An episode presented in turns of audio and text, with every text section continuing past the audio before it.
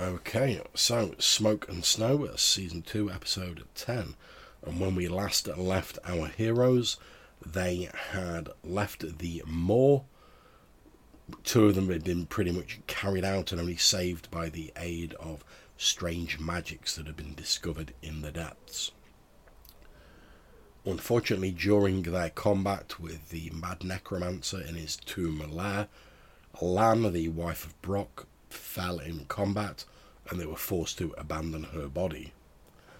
Later on, Quentin, looking through a crystal sphere that he had purloined from the now deceased apprentice of the man Necromancer, witnessed Lann laid out on some sort of sacrificial table or experimental altar with this necromancer conducting a, a strange ceremony around her. That sort of fueled the anger of Brock and led to them wanting to gather their forces, return to the moor, and seek some of that sweet, sweet revenge against the evil necromancer. And that is where we're going to start off this session with you all in the bustling town of New Seal Land. You've pretty much just arrived back not long ago. You've done a little bit of healing while you were there, thanks to the, the strange liquid time magic that you found, which has now all been used up. But you are in the state you are in. You currently have what you have on you as per your sheet. There are there are potentially people you can hire within the town. Obviously, you don't know how much time you've got before the necromancer does whatever the necromancer's going to do. So it's pretty much over to you guys. We're going to assume, just for the sake of convenience at the start of this session, that you guys have all met up in the Hunter and Beetle, which is where you've been staying. You've done your bits of healing. Any personal equipment that you want to get, you can buy as standard costs from the town vendors. You can pretty much just deduct your gold and add that to your character sheet and assume you've already done that. Anything beyond that and hirelings and stuff like that, you will have to now sort of discuss in game, and obviously that will take time to do. So, over to you guys as you meet up around a table in the bar of the Hunter and Beetle.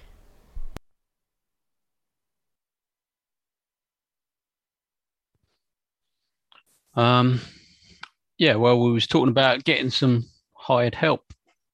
So I don't know if uh, Malcolm or Quentin have had any time to do that while me and Weimar were healing in our our time capsule or whatever we want to call it.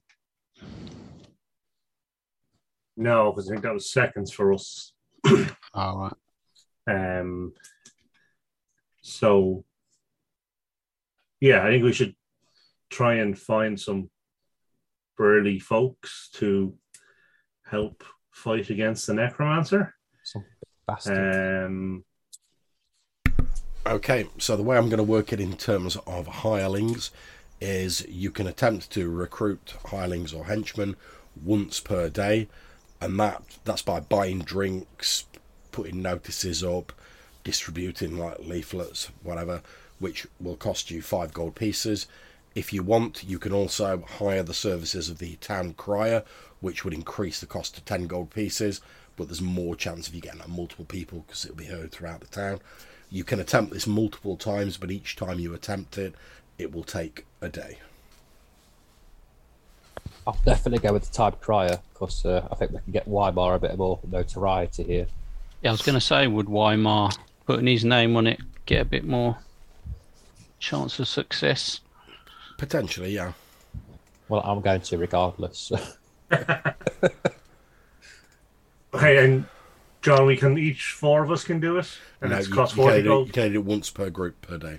Okay, so the group we do it as a group. Yeah, because this represents your your group effort going out distributing these notices and putting the word out and stuff like that. Okay, and then while uh, Brock is off looking for birdie types, we'll be, you know, wink, wink, nudge, nudge, trying to find a healer on the QT. Okay. Um, So for the first day, if you're paying for the town cry, deduct ten gold pieces from your yeah, your I'll have party that. funds. Okay, so on the first day, you get seven potential people interested in your your offer, They're all human. Roughly half of them, probably just over half of them, seem like they're sort of they're interested, but they don't have any great like martial prowess. You know, they'd probably be useful as like baggage handlers and torchbearers and stuff like that. You do get a Cannon cou- fodder. yeah, you do get a couple of people. Um, one is a, a man called Parash, and the other is a man called Gartag, who appear to be slightly more familiar with the the sort of martial arms. Um, Gartag is this strange-looking um, human who he has uh, odd tattoos, but they're only on his eyelids, so you only see him when he like blinks. He's carrying a long sword and a dagger. He's got a leather armor and a, sh- a sort of round wooden shield strapped across his back. You obviously have a bit of a chance to chat to them all. He claims to have like once been a stable boy in New Seal Land, like a lot a few years ago.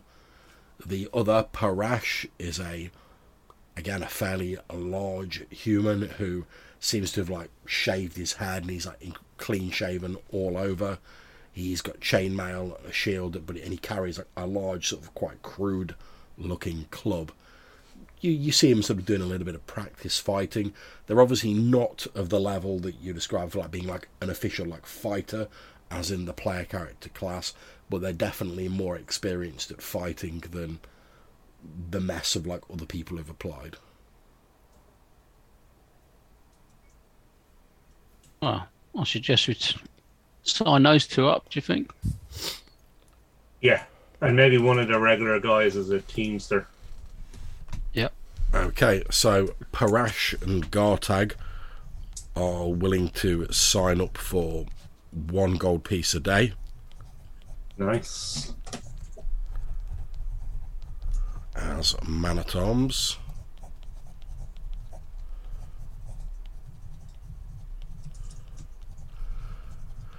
Out of the others, there, again, they're all human. As I say, there is a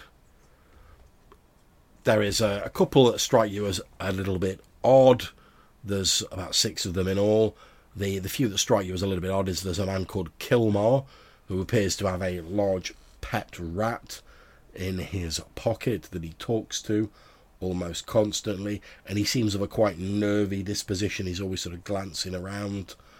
Um, there is a man called Cargos who literally like he only strikes you as odd because the first thing he does when he sort of like poles up to say yes, I'm interested in the job, is he slaps this massive wheel of cheese down on the table, and he sort of like carves a big slice of it off for himself, and he's like eating it with like a little knife, and he like offers some out to you while he's like chatting to you about it, and he's, he's telling you about how he used to be like a crofter back in the day. The other one strikes you as slightly different is a man called Talon, who has like a, a sort of hooded. You would recognise this Quentin as like your standard sort of like thieves cloak. You even spot a couple of like little bulges which most people would have like not seen, which you recognise as hidden pockets. But that's the only thing that really strikes you as odd about him. Small range support. most of the most of the sort of torchbearer style people only really seem to be armed with like daggers, and they don't because obviously you know you don't tend to unless you have got a position you don't tend to walk around with like arms on display in a town. So most of them are just carrying daggers You know that's a tool rather than like sp- sp- specifically an offensive weapon. They don't really appear to have any armor or such like. So if you wanted to take one of them and you want them to be like say range support or something, you'd probably have to equip them. Well, we'll see how good they are at ranged, to be fair, before we equip them. Uh, okay, well, you said you only wanted to hire like one of the torchbearers. You've got a choice of five. I'll, I'll get them all on the range, see which one manages to hit the target closest. Okay, so Hey, we can take more. Just don't stop us taking more if you want. More. No, we, we don't Just- need. We need more muscle than we need ranged. True. Just whichever one it doesn't, we don't take for range. We should just take to look after the horses and whatnot. okay, let me just make a quick roll. Okay, so you give them all a try with like one of your crossbows. You know, like oh, here's a here's a target. Um, try shooting that with like a few bolts. And on average, the one who appears to do the best is Cargos, who is the guy who like plonked down the wheel of cheese. Okay, we'll take Wheel of Cheese and we'll take the hooded figure as a a backup. Okay, so you also take Talon as well, and the the torchbearers agree to work for five silver pieces a day. Uh, so you taking those two, and I'll take Kilmore then as the teamster. We'll take three of them. Yeah, Okay. we need an alchemist. Okay. So that is who you've got on your first day's recruiting. Obviously, you could spend more time at recruiting other people if you wished, but obviously that would take more time. How much is a small barrel of black powder? Bum, bum, bum, bum, bum. Let me just have a look. 'Cause I honestly can't remember.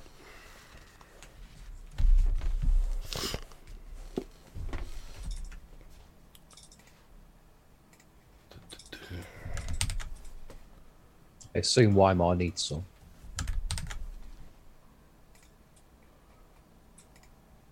Sorry, what does he need?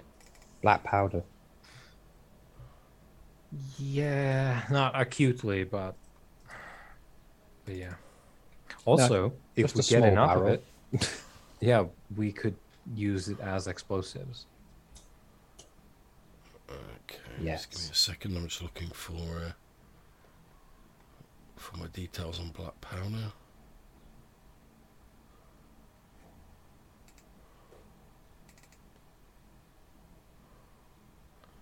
Black powder. There we go.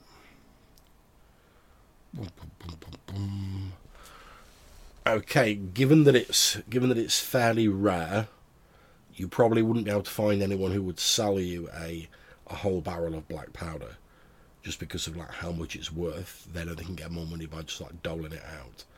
Um, an ammunition pouch which has enough balls or shot powder wadding and cord for 20 shots costs 5 gold pieces.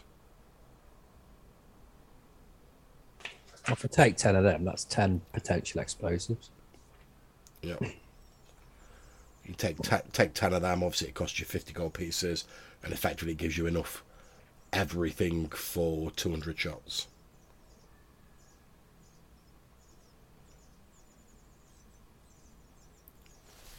Does that sound good, Weimar? Can we turn that into a, a explosion?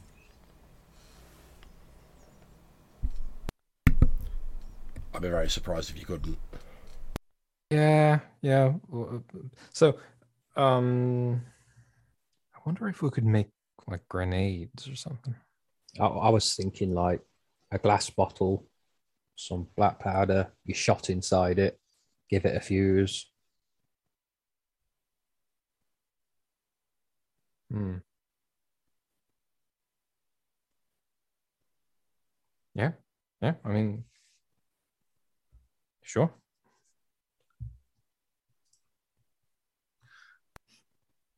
Okay, so if you're buying, uh, if you're buying your ten ammunition pouches, cross fifty gold pieces off your your group fund, and that gets you ten ammunition pouches, which is enough for two hundred shots all told. And that's the that's the metal balls, like say, the powder, the wadding, and the cord, and everything you need for two hundred shots. It's not just the black powder. How much is fuse fuse wire? Uh, that that would come with the ammunition pouch. Okay, So you, good, Um, be so we just need that. to collect up.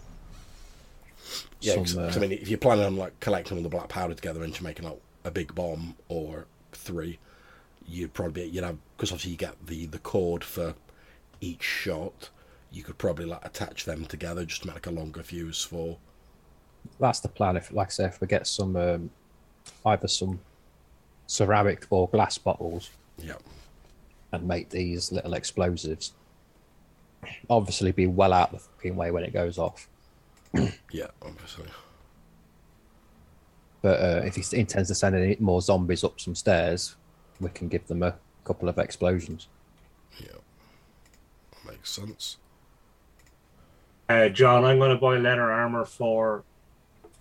And he- you said the the two expensive hirelings both have armor already, did he?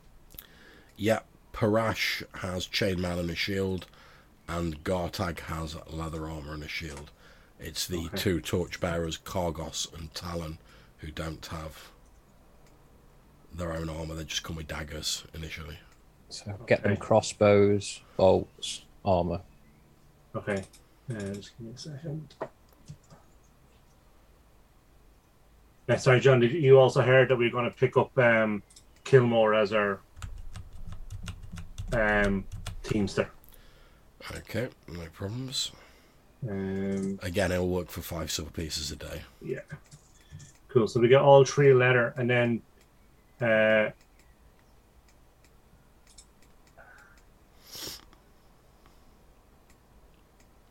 okay, and then we want three crossbows, and then whatever sixty odd bolts. Okay, no problems. Yeah, you'll be able to get them for the standard costs. Cool. Yeah. Okay. So.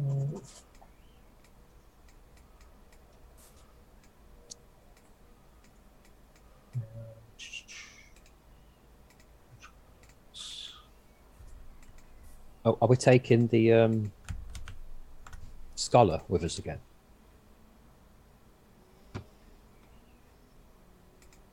Um, yeah, he's still looking for the uh, the healing stone or whatever you call it, in it. So he's probably still but- wants to go, doesn't he? We've got the glasses, so do we really need them? Um, Uh, he was rather helpful last time when push came to a very harsh shove. hmm.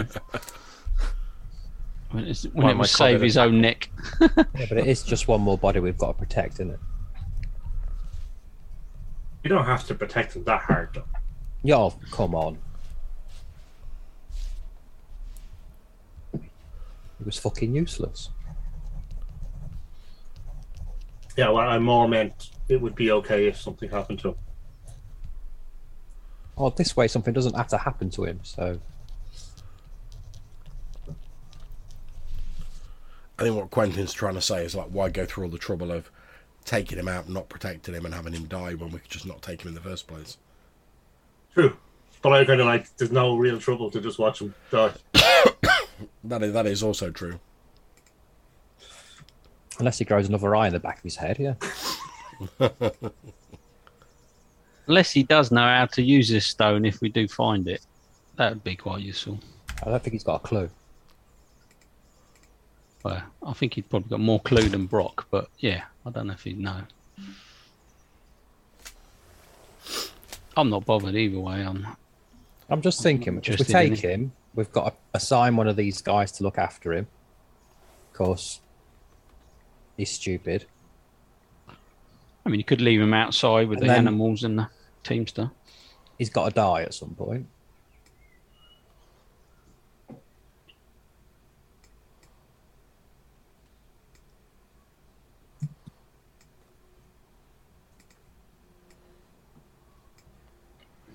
Okay, so at the end of the first day, after going around, hiring the town crier, sending out your leaflets, asking around in numerous places, you know, putting the word out, name dropping Weimar as the Castellan of New Seal Land, etc., and like having to like interview these people and sort of do your crossbow tests and stuff like that, you've ended up with five hirelings.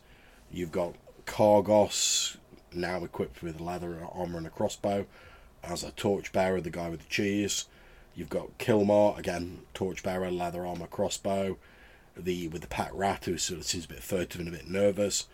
You've got um, Talon, again, torchbearer with the hooded cloak with the thieves' secret pockets in it, and you've got Parash and Gartag, who are your slightly more sort of competent men at arms who brought their own weapons and armor with them. Only thing you've noticed about those two is, as I say, Gartag has these strange tattoos on his eyelids, and occasionally you notice that Parash seems to be like writing in like a diary or something. He's got like a small book, and occasionally he gets out like an ink pot and a quill, and he like writes something in this book, and then just like tucks it away.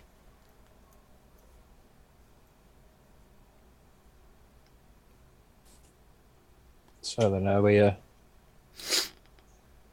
storming the castle? I'm guessing Brock doesn't want to wait to hire more people tomorrow. No, not really. So we should probably just crack on. Now, there, there is a small, slim chance that Lann's alive. I'm just pointing that out. It's slim, Brock. Hmm. Slim's better than none, but either way, whoever done this, he's going to feel the wrath. So let's go before they escape. Okay, so you set out. Are you planning to cross the cross the lake to the moor in the same place you did originally? Obviously, it's still marked down as the uh, the Last Hope ferry, although it's. I think it's that's a where we left the ferry anyway. I was so- going to say, yeah, it's a little more than like a, a half ruined shack that you guys dumped the boat in last time, because obviously, uh, Hmm. Old uh, Rem isn't there anymore after his traitorous activities previously. Alright, so it's going to be a half party over, half party over. Yeah. Okay, so the first day you travel across the plains towards this small wooden shack. It still appears to be there. I'm going to ask one of you, um, Brock, can you please roll me a d12? Anything but a one, and the boat's still there.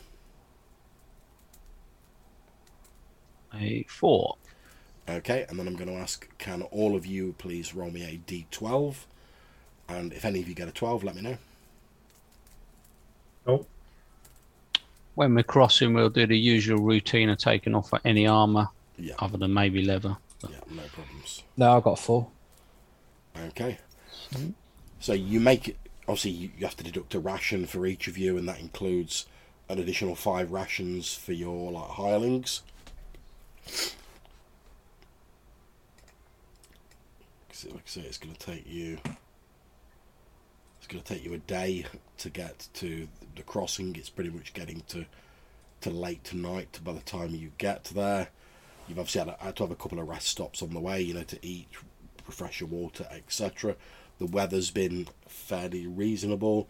Nothing's occurred that's sort of caused you any great distress on the way there, other than the mission you're already involved in.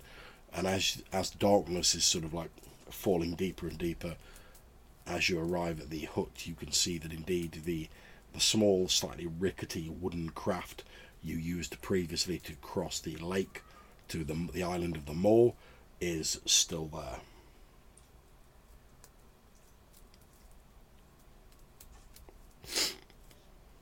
Do you guys cross over this evening, or do you wait until the morning? I think we might as well wait till the morning. Yeah, I don't think there's any advantage in going now, is there? yeah. Okay.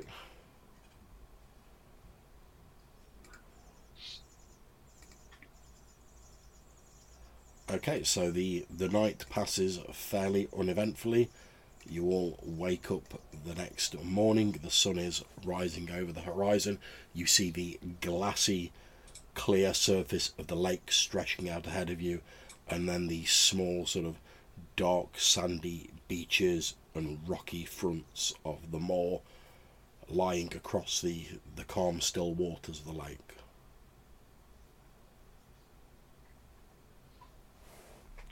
Yeah, I'll be up super early, keen to get the boat ready and,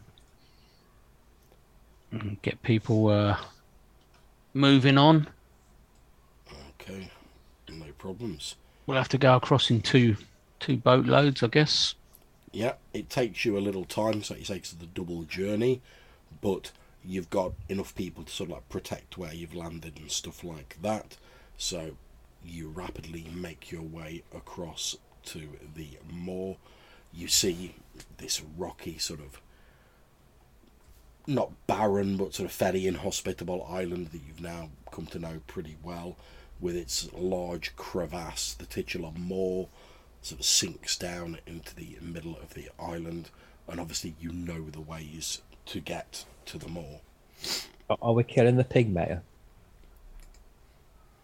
I think let's give the pigs uh, a, a berth this time because uh, we want to get down there with everything tip top.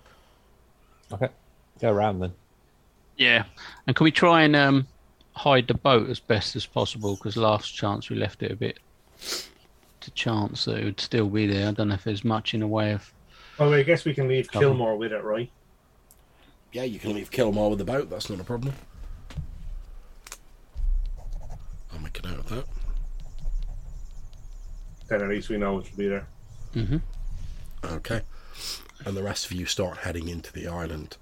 You give the, the strange inbred village of Swinsmouth a, I think it's safe to say, a fairly wide berth. And you make your way down the passage that you used previously to gain access to the beast's maw. Right, and everybody tie themselves together. Yep. Obviously, you guys have been here before. You know that on the entrance to the cave, the, the winds threaten to whip you off the side of the chasm. So you take your time, you rope yourselves together as you have done previously. Since you've been here a couple of times and you know what to do, I'm not going to actually take a roll this time because you prepared, you knew this was going to happen. You make your way along up to the the the large slab of stone which now you can sort of bypass quite easily which once served as a door where do you wish to head Are we gonna just go straight to the necromancer, or did you want to clear out each floor? Well, we've explored this floor, you know, mainly. Uh, well, Except for most the of laughing it. mushrooms. Uh, I thought that was down one. it is I thought that was on the middle floor. Yeah. I think this top floor we've pretty much explored. Apart from what looks like one corridor. Uh, I'm not saying it couldn't be re-inhabited, but I mean that's not our our mission as far as Brock's concerned. So he, he's keen to take the shortest route down okay. to the well. next level. okay well if, Know know the way, so well, well if brock's taking the lead as it seems to be would you like to move yourself to where move the token to where you're heading next brock Um, and we'll sort of move a room at a time So did we go? Which route did we take? Did we take the downward arrow at the top in the end? was the one next to A14 that led That's us- the one we went, was it? Okay. yeah Um, so I'm gonna, yeah it was this one yeah, I'm gonna go right at this T junction then, okay um, and head sort of A5, A14 that route. Yep, so as you head up here, continuing to area A5, you notice the the sort of filthy lair full of dung, bones, and half rotted furs that was previously occupied by the trolls before you cleared it out. Hmm. You continue walking through this tunnel that slopes slightly downwards, and you head into the the strange sort of moss and fungal grotto where there are dead bodies and what appear to be the remnants of the trolls' previous meals. They, have moss and fungi growing across their bodies. You continue moving on. Yeah, we'll continue up and then take the east corridor. Okay, so you're heading down. Yep. Okay, you start making your way down the passage to the next level. Is there any fresh signs of any trolls or anything as we're travelling through?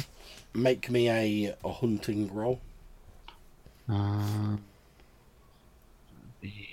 what's it done on now? D6, isn't it? Uh, so let me know if you Five or six, I need. Okay, Five so and six. you look around. You do see signs of what you think to be like some small sort of cave animals, and there's bits of like guano and stuff like that, but you don't see any signs of like the passage of larger creatures that are fresh. Okay. That's I'll good. Make a, I'll make a quick roll to see if, a couple of rolls see if anything happens while you're moving around. No, there's no nothing looms out of the darkness to menace you as you make your way through and down this slanted, sort of descending natural cavernous corridor to the level below. Whereupon you find yourself stood at a junction. You know that to the east leads to a jagged sort of chamber that juts out over this impossibly deep abyss, whereas the chamber to the south is the area occupied by the giant forest of mushrooms, where you discovered the, the secret sort of passage to make your way into the the sort of temple, the, the first level of the temple, bypassing the the seemingly haunted chamber. You also know that in a small sort of sub chamber to the west, there is a, a very deep sort of hole that appears to like drop down through multiple lower levels. You when you looked down it previously, and that's sort of here I'm talking about. When you looked down it previously, you could see it went down at least eighty foot to what must have been like a level below this, but it carried on even further down, but you couldn't see any further. Okay, where do you want Just to go straight to it then, Brock. Yeah, we're we'll head south and uh, work our way through the mushroom cavern, head into that sort of secret corridor we found on the uh, west side. Beware the screeching noise. Okay, you make your way into the giant mushroom forest, and reminded by Quentin, you avoid these sort of large violet-coloured mushrooms that seem to emit this shrieking sound. And you've been here a couple of times, so you know what they look like now. So I'm not going to ask you to make a roll to avoid them, especially since Quentin's just pointed out. So as all this is going on, um, Weimar and Malcolm, are you doing anything in particular while you're sort of moving through this uh, this cavernous areas? No. Uh, Weimar is entirely focused on what's at the bottom. Okay, no problems. So, you make your way through the secret passage and towards the Church of the Blessed Light Bringer. You emerge out of the the secret sort of way through this small crack in the stone wall into the by now familiar burial chamber with these four, sorry, three sort of stone sarcophagi in them. So this this gateway was open, wasn't it? The one to It the, is, yeah. the west. Yeah, it was Yes, the one the one down the downstairs. Yeah, it was the Yeah. problem one. And then the screeching stone was straight after it, so we need to try and avoid that. Yeah. Okay. Yeah. I'll, well, I'm gonna head towards this, the stairs and start taking my way down the stairs.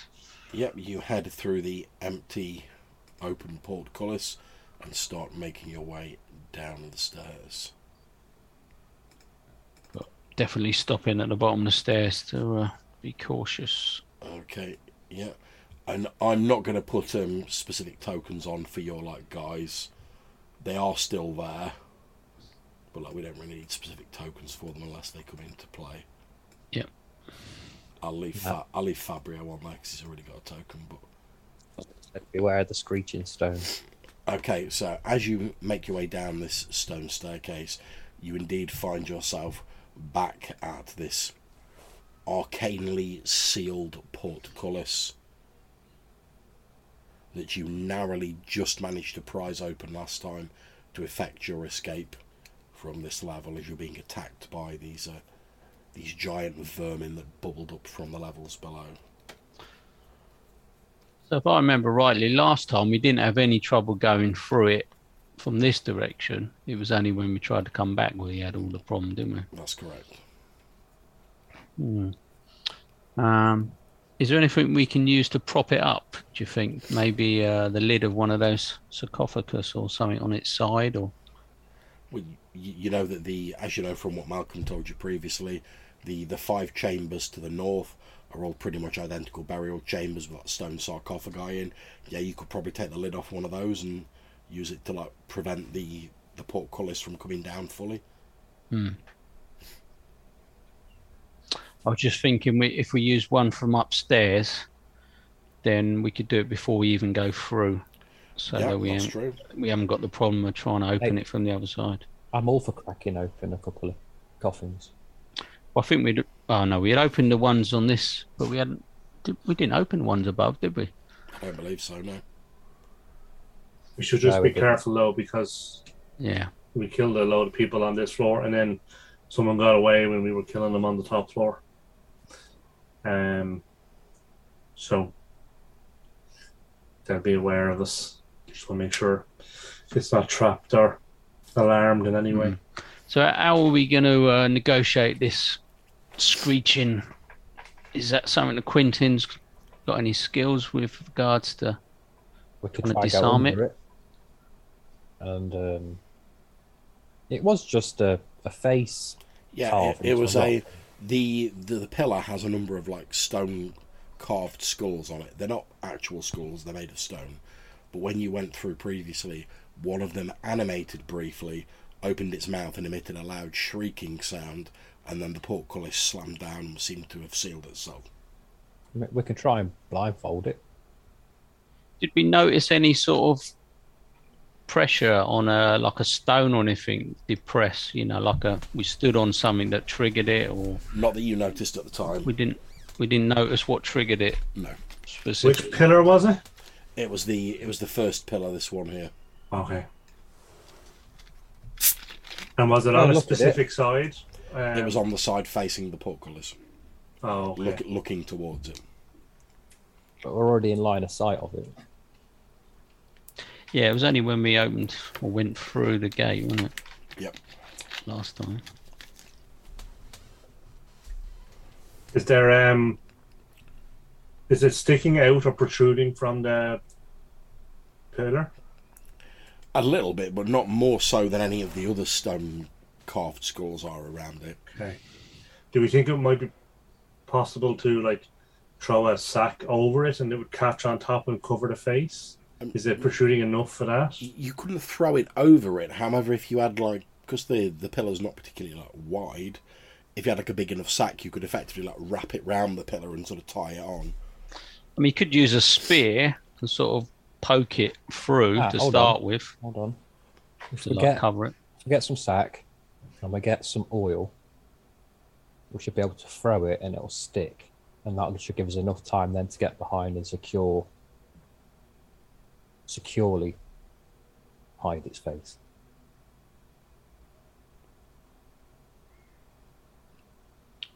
Well, we can try it anyway. Did we step in before? Well, we're all still this side of the gate, aren't we? So if Yeah. it's shut, we're, what's going to happen? Yeah, we'll try it. Okay, so I'll, I'll get some rag, John, some Okay. oil. Make the rag nice and sticky. hmm Yeah, you soak And then- it. So that that will be one use of your oil. Yeah. Then I'm going to throw it flat wise Yeah. at the thing rather than a bunched up mess. Okay, so make me a dex check. So roll a d20. You need to get equal to or less in your dex.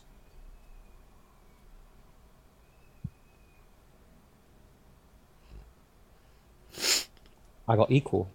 Okay, that's absolutely fine. So yeah, you soak this rag, this big sort of sack, in oil, sort of making it as big a surface area as you can, and then you like throw it, and with a wet like it sticks to the.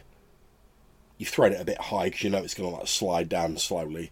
Yeah. It sticks to it, sort of covering the skull, and then very slowly starts to sort of slide down. Well, I'll open the gate as soon as it's sort of hit the pillar, basically. Yep, as you correctly surmised, opening the gate to get in has never been an issue. You just like you start lifting it, and the portcullis just then goes and that slides up, allowing free and easy access to the corridor beyond. And this time I'm going to sort of hold it above my head to make it easier to try and hold it back if it tries to sort of Okay. force itself down, whilst Quentin tries to secure this rag or whatever. I'll, Okay. I'll slide in there and Yep. I'll check the floor for any precious things. Okay, so make me a roll for your spot traps.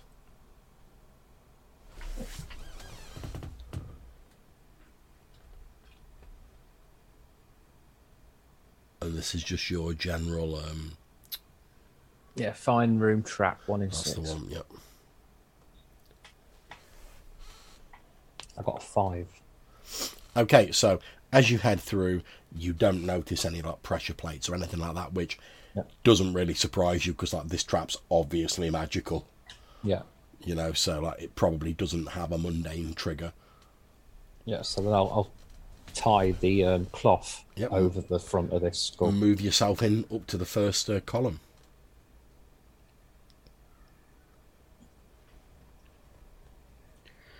Does the gate stay open while he's moving in? It does indeed, Cool. and in fact, I will remove that red cross from the gate since it's now open. I'll put a. a green Now, if Brock- on it. There we go. And Weimar can get a sarcophagus lid from the nearest room. We can hopefully prop this gate gate open. Just in case, yeah. Yeah, and leave the other two, leave the rest of the hirelings with Brock on the stair side of the gate. We have uh like an open lid already. Did we open one of these? All those ones with the red crosses in the other room. There, we opened a chest, but I don't think we opened. you didn't open the sarcophagus. Yeah, that's what I, sarcophagus, that's what I didn't we? thought as well. Yeah, Is so- this is this thing like an altar? Yeah, it's just basically a large stone slab atop a couple of rocks to make a really crude table. Um, so since we're thinking about how to prop this, let, let me skedaddle, and um, I'm gonna go see if I can move it with my gauntlets. Yeah, you've got gauntlets of ogre strength. That's not a problem. It's only about that thick, so even though it's like quite big, it's more sort of unwieldy than it is heavy. But yeah, it's not like you're twirling a baton or anything. You just want to lift No, it and no. like drag it. I'm it. just gonna. I, I want to drag it. That's fine Yeah. enough for me. Yeah, well, with with your gauntlets of ogre strength, that's p- piece of piss for you, not a problem. Yeah. So I'll I'll take pretty much all of it. I'll I'll take the the top first, of course, and Yeah. then I'll bring out the stones as well. Okay, just Just stack as much stuff as we can to prop it open. It doesn't need to be fully open, just long, like enough for you to. Yeah, we've only got to the- crawl under, haven't we? Yeah. If we had to. That's not a problem. I'll just draw a really crude representation of the uh, the altar there, so we know that that's uh, Yeah. being used to prop the door open. And that's Um, only if it closes, which hopefully it Yeah. won't anyway. Yeah. Hopefully it doesn't. It was a massive pain last time. Yeah. Are these um, pillars? Sorry, what pillars? Th- this is this a pillar down here in the? Um... It's a font, yeah. Oh, right. It's a font okay. with it's like Yeah, a yeah, small yeah, hexagonal stone font with like tepid water Oh, in it. okay, okay. Was there like holy water or something in there? You you didn't see any obvious signs of it being holy. There was water in there, Yeah. but Oh. you know, like w- without any sort of undead being around at present, how would you know if it was holy or not? Well, um, Weimar is thinking is it's in the temple, gotta be holy. Um, uh, cool. Well, we've got the, the door propped up. Is everyone satisfied with this? Because I can I can try and drag more stuff here. Nah. No, I think if that doesn't hold, there's nothing else around here that's going to hold. Right, and so Okay, and I'm just gonna now options are we either try and get everybody to come to us, or we go down there and present a target for seconds. I definitely think we need more information before we start attracting attention. I mean, we could certainly lay a trap once we know what we're dealing with. Yeah. But I think it would be good to know what we're dealing with. If we can. I'm gonna get the ball out, John, and look at the uh, look for Lann. Okay, you you get to the the crystal ball out. I'm assuming you've not used it yet today. You know, you can only use it No, three times a day. You you stare into it. It's dark and cloudy, and then a a sort of picture of a. You think it's like the inside of a of a, a cart, maybe a carriage, or something like that, starts to form, and you see Lann and this this figure that you saw previously conducting this weird ceremony that you've assumed to be like the necromancer who was lairing here because you've never actually like met him in person seem to be like sat in this carriage. Then f- as you're looking at it suddenly the image changes and in the best sort of lord of the rings imitation style a blood red burning eye forms in the crystal ball and then as the rest of you watch a a gauntleted hand dripping blood seems to lunge out of the surface of the orb towards Quentin's face. what do you do, Quentin? You've only got a split second to react. I'm, I'm just going to drop the ball on the floor. I don't care. Okay, so as this sort of like claw comes out of his face, Quentin drops the the crystal ball to the ground. It shatters, obviously cross off your carrot sheet, and the the hand as it sort of cracks, it disperses into a cloud of mist. The hand sinks back into the mist, and then a few moments later, the mist disperses.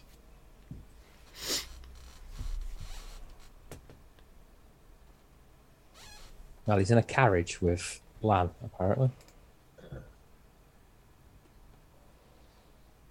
Hmm.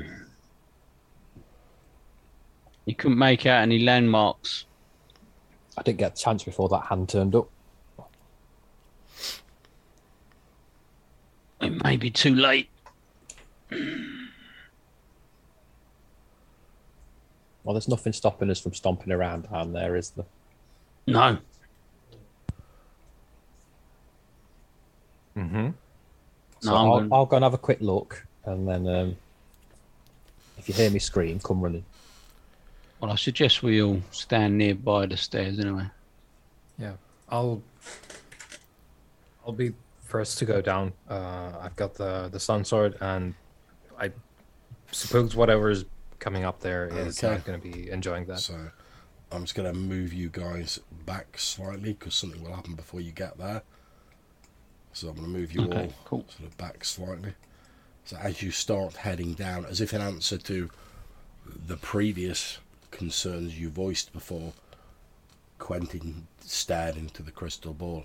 You hear a a strange gurgling voice that sounds a little bit like the the necromancer's apprentice that you faced and thought you'd killed, and in fact where you got me the crystal ball from Quentin, but it sounds oddly distorted and sort of burbling as though he's sort of like he's speaking through like water or he has like fluid on his lungs and you hear this voice say a trap you say. Oh no the trap has already been laid. And as the voice says that you hear from the chambers to the north the sound of stone grinding upon stone as the stone effigies on the tombs begin to climb off their stone plinths and a march out of the doors of their chambers.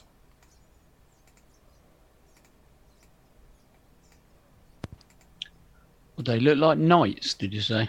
Yeah, they look like stone knights, so statues of knights, effectively. Remember, we can move around these rooms.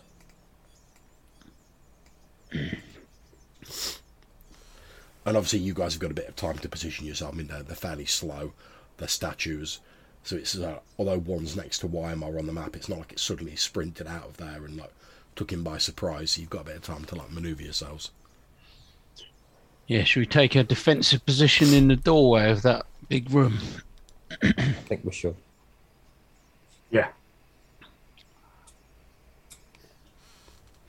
And Uh, bring our guys in as well. yeah, so Yeah, we'll just use Fabio to represent where the, the hirelings are. So I don't know if me and Malcolm will sort of block the doorway from just inside. Okay. What about you, Weimar? Where are you moving to? Uh, Well, uh, sort of Weimar's go-to has been like uh, teaming up with Brock. um, so I think. So are we are we talking like proper movement now, like in you know combat styling? A- After you've sort of like decided on your initial positions, then we'll move into full combat. Ah, right, okay. 'Cause Obviously, as the as this voice has basically been like, "Oh, there is a trap, and it's for you," and you hear this like, you've got a bit of time to like get yourself into whatever positions you want to be. Right. Okay. Well, um, I suppose standing by there, uh, sort of tapping Brock on the the shoulder, sort of like, You got him, big guy. uh, come on, you you can do it. Watch out for that right Get, jab. get your head in the game, man. You can be a contender. Like, slapping the gloves on him. Like, You Let me can in. be. Send me back in, coach. Yeah, I'm, I'm handing his um, you know, protectors I like, to him. spraying some water in his mouth as he's like, Gum his- shield. Get me the gum shield. He's got his like silk dressing gown on. Wonderful. Okay. So what I'm going to ask now is, can one of you guys roll me a d6 for your initiative, and obviously I will roll for the enemy. There's no surprise round, obviously. I'm an a mighty six. Right, I'll roll it then. A four. Okay, so they're going first. Obviously, only two of them can get to you because of the door. So these two will march up there, and these ones will start marching up here. Do they seem pretty slow or? They seem to have a fairly constant pace, yeah. okay, so these two move in here. One is going to attack Brock, one is going to attack Malcolm. I'm just going to shout out what they get. Let me know if they hit you. That one will not hit Brock. And that one will not hit Malcolm as they they flail at you with their uh, stone swords. But as they seem to be entirely animated statues, they don't appear to have the combat expertise that an actual knight of their sort of stature would have. And they're sort of clumsy and uncoordinated, flailing with these stone blades. Over to you guys. I suggest to Malcolm that we sort of gang up on one and try and take him down one at a time. And let's let's see, see if they can Cool. take take Um, a sword. And while I'm doing that, I'll suggest to Weimar and Quentin that maybe they could be flanked by archers. Um, and then I will lay into the one in front of Brock. Okay. And I shall do similar. Uh, okay, so That is going to be a a miss. miss. Okay, so you both actually strike the creature, but it seems to be made of solid stone, and despite the sparks and the, the few chips of stone that go up in response to your mighty blows, it doesn't seem to concern the creature at all. Okay, anyone else?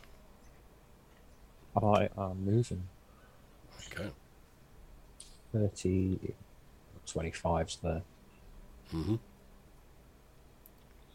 Um, I suppose we're gonna, yeah. Uh, Quentin is is great with the maneuvers as uh, witnessed last time, uh, but I guess I'll I'll do most good trying to get there as well.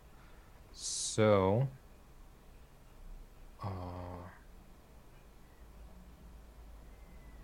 okay, I'm not sure if my movement rate is correct on the sheet here.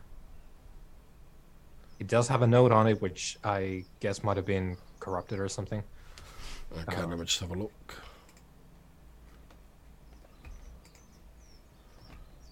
And what does it say your movement is? So it, it says 25 currently, which is more than Malcolm or Brock. Uh, yeah, I believe your movement's 15. Yeah, that's what I was thinking as well. Yeah, there we go, I've changed it. Yeah. So, yeah, just to, I, I wanted to check, and I was very confused. Um, so uh, I'm, I guess we're running. So, one, two, three. I'll, uh, yeah, I'll, I'm following with Quentin. Okay, no problems. Are any of your hirelings doing anything? They'll be supporting fucking Malcolm, I think. Okay. They're all archers, right? No, because you got the two heavy hitters in there. Oh, okay. Medium hitters. Yeah, I was going to say calling them heavy hitters is a bit of a stretch. But um, They're heavier than me. well, well, yeah, there mean, is di- that. Do you want to take one of them with you, like as a shield wall, in case? no, I'm of taking the archers with me. Okay, so we split them. So the archers go with you, and the melee Okay. guys will stay with us. And if need be, I can be the shield trying to be Yeah, in the yeah. front of the dar- archers. So, Okay, so if someone wants to roll for the the two heavy hitters in inverted commas, taking their attacks, so that's uh, Are they going to be able to swing as well? Yeah. Harash and Okay. Gartag, yeah. All right, I'll do one if you want to do one, Dan. Yeah, I'll do one each. Yeah. Uh, okay, so that's a twelve. I rolled a 16. Okay, so 12, I don't know if either of those are any good. 16. So you're so Parash and Gartag with their club and uh, their long swords sort of wade into these stone statues, but like yourself, they don't appear to be able to do any great damage to them. Okay. Okay, any more for any more? Like I say, I'm bringing the range support with me. So Okay, no problems. So initiative again, guys. I'll roll for the the monsters. I'm on a two. I'm on it. Four, because I get a bonus. Okay, so yeah, you guys get to go first. So Quentin. Uh, let the fighters go first. Okay. Okay, so I will. Okay, we'll do us first then. Uh, rolled an 18, and my plus is plus 2, I believe. Okay, that is a hit. Okay. Uh, D10 plus 2. That is 10 damage if it does normal damage. Okay, and it does indeed take normal damage as you shatter one of the creatures that stands in front of you. It Nice. it splits apart and falls to the ground in chunks of grey stone. I got a fifteen, which I guess is a miss. That's correct. Okay. Okay. So, do you want to roll for the uh, your two combat Yep. guys? Yeah, Uh, my one missed. mine too. Okay, no problems. So Quentin, Weimar, and the uh, the, the elite normal human range squad. the artillery company. That's it. Team Bolt.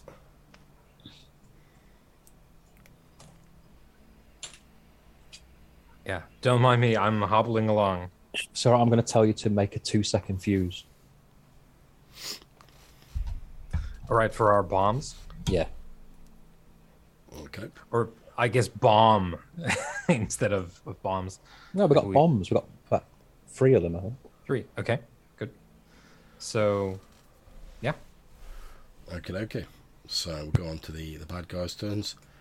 These three step up to the the wall here, and you hear a sickening slurping sound like someone punching wet cement. And these three stone statues appear to phase through the wall as though it wasn't there. Okay, that's the thing. they don't actually break the wall; they just sort of pass through it. Yeah, they they seem to move through it almost as though it's like a like quicksand, and they're sort of like pushing through it. You watch hmm. as the the stone wall becomes almost sort of semi-liquid as you see their sort of stone hands sort of emerging through it. Although obviously they don't need to breathe or anything like that because they're statues. Perhaps some sort of enchanted affinity with stone or the stones of this tomb that they've been designed to protect allows them to do this, you're not sure. But they move through the walls, albeit it slows them down slightly, but they still march into close quarters with you. So I'm going to do two on Malcolm and a couple on Brock. So here we go. Obviously, I'll shout out what no doubt horrendous scores they get. So 13, that's going to be a miss on Brock. And the next one is even lower. So two of them flail at you, Brock. Don't do a damn thing. Two on Malcolm. First one misses. And the next one is an 18, which I'm assuming misses. 18 misses, yeah. Okay. So now we've got one lot attacking your your hirelings. So and it, and it is attacking discriminate indiscriminately. It's not sort of going like, oh, I must take out that guy with the big hat or like that guy with the big sword. So potentially in this group we've got Fabrio, Parash, and Gartag. So I'm going to ask um, Malcolm, can you please roll me a D4? If you get a four, just re-roll it. Okay. Three. Okay, that's on Fabrio. So I'm gonna make an attack roll for him. Okay, luckily for Fabrio, somehow this giant stone creature manages to miss him, just like knocking his hat off his head. He lets out a high pitched shriek as he sort of ducks down, as this thing's stone weapon like cleaves his big hat in two. But it doesn't actually cause him any harm. Okay. So we're on to initiative again, guys. I'm on a five. Three. Okay, so I'll do, they're just carrying on attacking. So I'll do the. I'm going to do two on Brock and two on Malcolm again. So the two on Brock, one misses, and one with a 20, which I'm assuming hits. Yep. Okay, so you take five hit points of damage as one of these blunt stone swords. It's, it's literally made out of stone. It's not a proper sword. It's like driven into your side with tremendous force. And the two on Malcolm. Okay, one of those is hit. And you take six hit points of damage as a stone blade smashes into your collarbone. And Okay. and that's it. We are done for them. So it's over to you guys.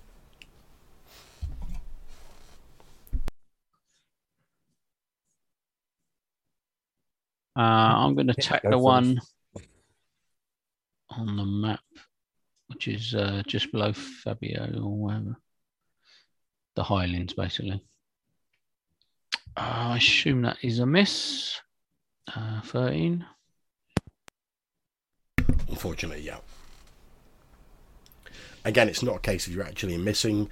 It's just your sword striking them, but it's like they're just big lumps of stone. Like you know that as a, as an expert hunter and someone who's fought more than his share of like tribal pretenders of, if you're facing against a, a human or something that's humanoid, you know like in general like where the vital parts of the body are to go for. But when it's just a big lump of stone that's animated, no doubt by foul magics, where do you aim? Trying to find a weak spot. Yeah. Um, John, I would like to. Um, I don't know if this is feasible now, but I'd like to barge my guy back a square so Fabio and the other uh, hirelings could escape out the door. So I want to move this guy, if that's possible. Okay, so I'm going to say make an attack roll, and if you manage to if you manage to hit it, we'll say you push it back by five feet Okay. rather than doing damage. Right. Uh, that's another one. So I'm guessing that that's a sore head. yeah, you try and push it, but it, it is literally the weight of like a sort of large chunk of granite that you're just trying to. Because bear in mind, you're already sort of going through the exertions of combat, and you're just suddenly trying to heave it out of the way. You're not able to move it, unfortunately. Okay, so have you got any of your um, hirelings you want to do anything with? Yeah, might as well attack. Might as well give it a go. Oh, 19. That's a hit. Ooh. Um, which one? Which one have I got? Um, so you got uh, We'll say you. We'll say you've got Parash, and then we'll say Malcolm's got Gartag. So Parash is armed with a club, which would be D6. D6, yeah. Yeah. Uh, four, that is. Okay, he's got any so strength. he smashes his club, and which one was it they're attacking?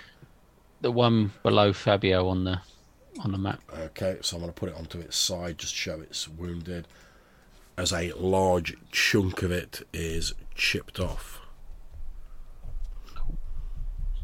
Can Fabio himself do that, or is he just a? No, Fa- Fabio is a complete non-combatant. Okay. Can he escape? Can he run? Yeah, oh yeah, yeah. That's fine. So And obviously you've have him run after Weimar. Okay, and obviously you've still got your guy. I'll, I'll move. Oh, Fab- my guy missed. Sorry, I, I Oh, rolled okay, for no him. yeah, I'll, I'll, move, I'll move Fabio towards Weimar. Just remember that the combat guys are with you, you lot. Okay. Okay. So Weimar and Quentin. Going there Okay.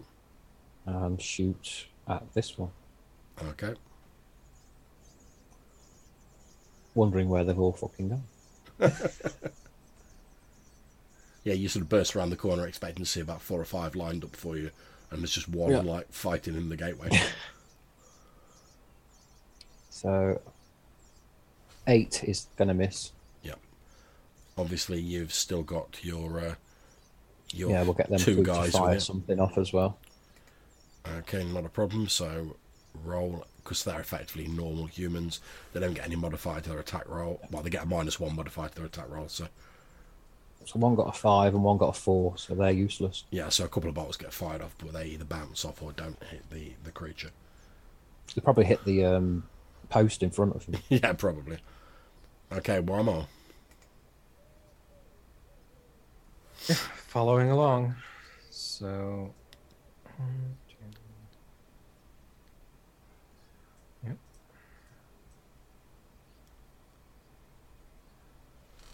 That's me. On to the next round. So it's initiative again. I'm on a six. We're on six. Okay, so we're all going simultaneously. So if you guys want to go first, and I'll do mine afterwards. But obviously, any you kill this round will also get to attack. Start with myself. I miss horribly once again. None of us seem to be doing very well with the dice rolls this session.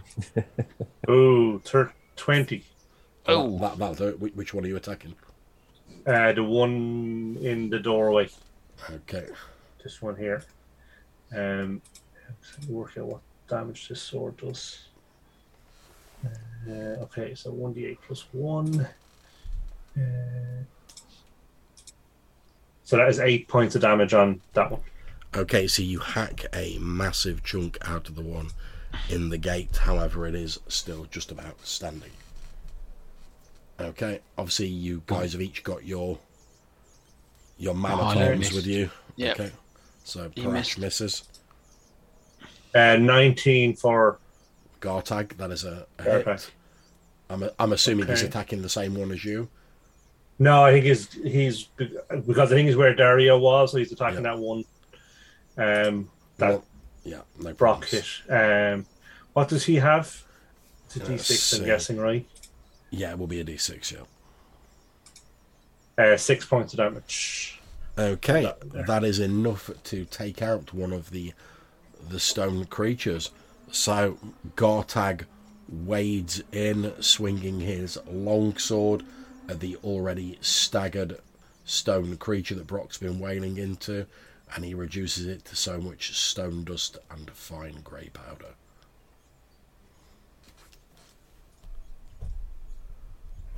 Nice. There are only three remaining. Okay, so have you guys all gone this turn? Now I'm going to shoot the one in the doorway again. Okay, yep. I've got 20 to hit, Yeah, I'll do it. Three points of damage. Okay, that has killed the the one in the doorway. Obviously, we'll still get to attack this turn, as will the other one, because it's all happening simultaneously. I should have left the other one there, but I forgot. Okay, so on to the bad guy's turn. So we're going to do two against Brock because the one I've removed still there because it's all simultaneous, and then we'll do two on Malcolm as well. So first one on Brock misses. Second one on Brock, that's a 17. I'm guessing that's probably a miss. Uh, 18 I am. Okay, so none of them hit you. And two on Malcolm, that one misses. And the second one misses. So I'll I'll momentarily make that one massive before I delete it. There we go. Okay, so after that sort of massed confusion and you're all going at the same time and blows of stone swords, crossbow bolts flying down corridors, men at arms wading in with long swords. As the dust starts clearing and you all catch your breath before the next round, you can see that only two of these stone sort of tomb guardians remain. And we're back onto initiative. Hmm. I'm on a three.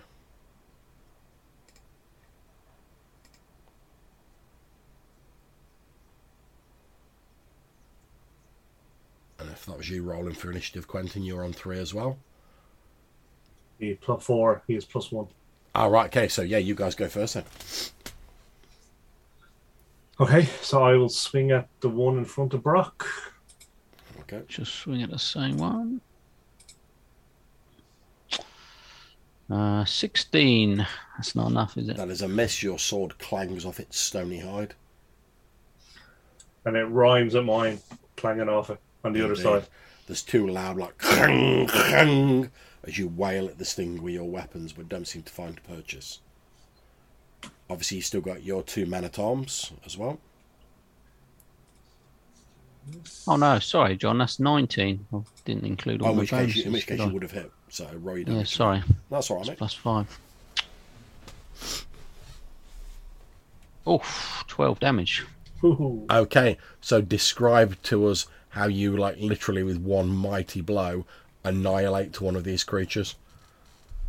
Uh, so I've been chipping away at the sort of neck of this this this stone statue, and then um, I muster up enough strength and almost like fell in a tree, hit into this where I've already put a a small dent or a, a, a cut, and it just cracks across the head, and the head just topples backwards, and followed by the rest of the body. Nice, and indeed that is what happens.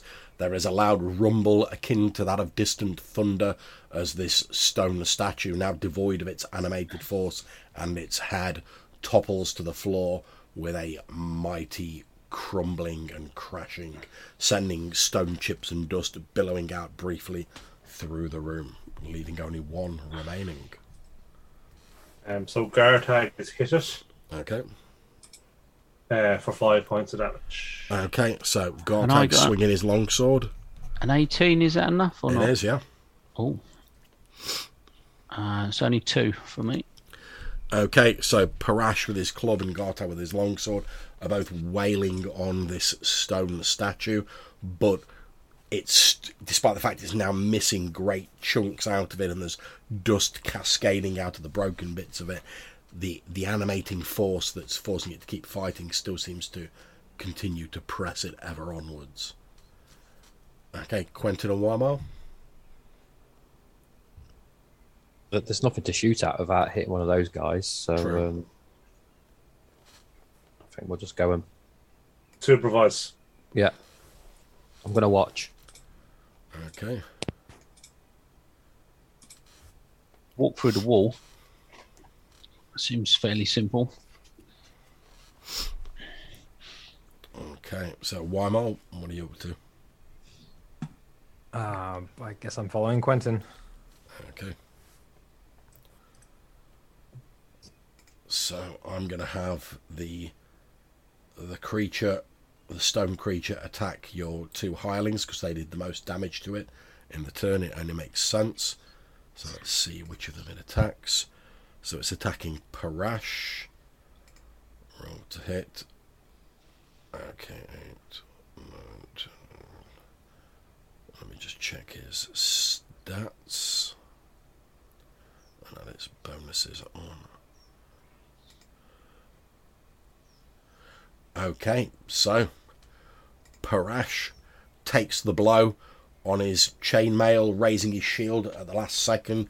His shield cracks and you hear the splintering of wood, but it holds and he resists the blow, so pushing the stone sword back. And it wow. does not damage him. We're on to an issue again, guys.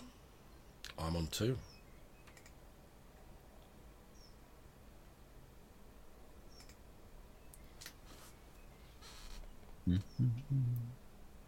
Two as well. Okay, so if you guys want to go first, obviously it's happening simultaneously though. Uh, 18. That was a hit, wasn't it? Yep. Uh, that is nine damage. Okay, so that is enough to kill it. So effectively, raw. There's, there's not much point in having you guys wail on a creature that's already dead. So what I'm going to do is, if you guys are all right with it, I'm just going to jump to its attack because obviously with it going simultaneously with you, it's going to attack the hirelings again because at the time it attacks, you've not done your damage to it yet, Brock. Okay. So I'm just going to do its attack. So let's see which one of the hirelings it attacks. It's going for Gartag this time. That's wrong. It's okay. And Gartag again blocks with his shield and sort of pushes it back. As it does, Brock brings the hammer down, reducing this Barrow Guardian to so much stone fragments. And they're all gone. We're out of combat rounds. As the dust starts to settle. I shall congratulate the two men at arms on their Yeah, worthy show. that, they're sort of Gartag and uh, Parash are sort of like clapping each other on the back. Uh, you notice uh, Parash starts to like get out his like little book and he he starts like patting around as though he's like looking for his ink pot, and then Gartag like laughs and he's like. He's like, look, you can write down whatever you want to later. We haven't really got time at the minute. And he's like, oh yeah, I suppose you're right. And he just tucks the booklet away. And then you, you're sort of like patting him on the back, Brock, and congratulating them, which they, seem pretty pleased about. You know, it was like their first sort of outlet as like your henchmen. And obviously they were sort of wading in like side by side with you, and they got to like finish off a couple of creatures themselves. That seems to have sort of like spurred their resolve. You notice any of you were sort of able combatants, which is down to you whether you notice this or not. You would probably notice that when they first went into the combat, they were like a little bit nervous. These are sort of like strange enchanted creatures. They're not adventurers. They've probably not come across this before. You know, they may be used to like brigands, maybe the odd like sort of goblin or two, not like giant animated statues of knights. But as the combat went on, and they saw you guys sort of reinforcing them and helping them take the down, and they got a few blows themselves. That seemed to sort of steal their resolve, and by the end of the combat, they're becoming like noticeably more sure of themselves and more sure with their strikes that they were laying down on these stone beasts. Yeah. Okay, we're now out of combat round, so it's over to you guys again. Are these um all these knights come out of these sarcophagus to the north? Yeah. That's correct. Are they all still open? I, I take it. the the sarcophaguses themselves aren't actually open, as you can see from the map. Alright. There's like stone sort of effigies depicted on the lids. It was those stone effigies that got up. So they just rised up rather than come out of them. Yeah, Okay. it wasn't so much. It's like oh, the undead occupants of the of the tombs sort of rising up. It was more like the stone statues on top of the tombs were enchanted to like protect the Okay. tomb. Hmm. Obviously, Trap failed. whatever else there is in the tomb, you guys don't know. So yeah, Quentin, you say out loud, you're like, your trap failed, and again you with this voice that seems to echo through the corridors, this strangely distorted voice of the necromancer's apprentice, say, perhaps. Well then, brave heroes, step into my master's lair and face me if you have the courage. The time for games has ended. Please. Yeah, well, I'm up for that. Okay, so what's the plan, guys?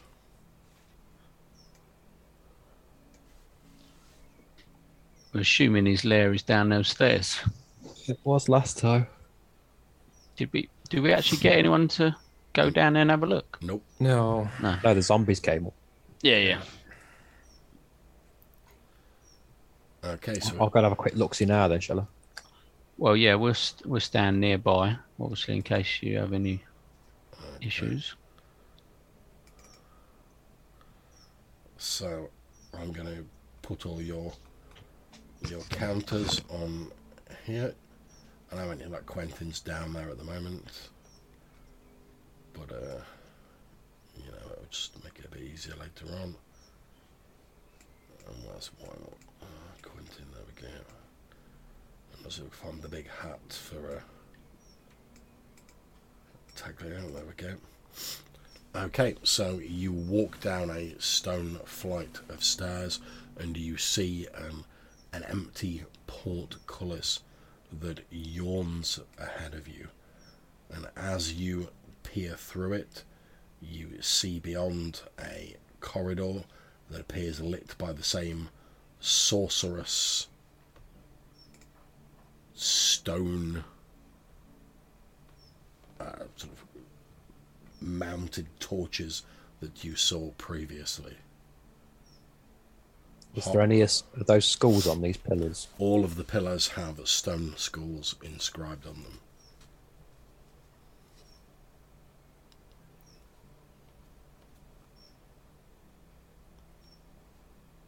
However, you see in the in the archway in front of you, there's no like portcullis, and it's just an empty stone archway.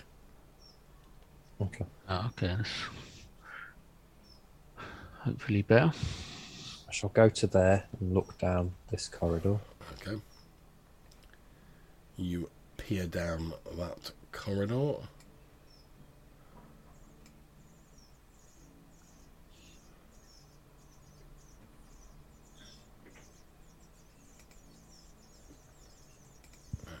Okay, which it doesn't seem to have wanted to. Uh, And there's nothing there. to yeah, the darkness is all you can see. I'm not sure what's going on there. Let me try again. There we go. Don't know why I didn't seem to want to cut the fog of war out there. You peer down the corridor.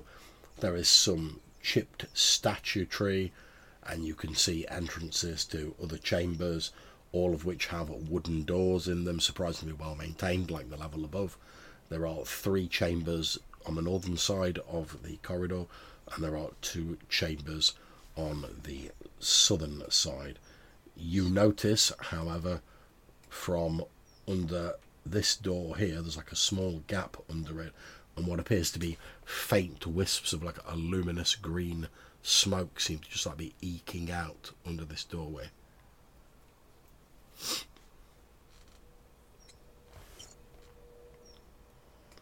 Go, let's make that Um, a wee bit more artistic, not much, but there we go.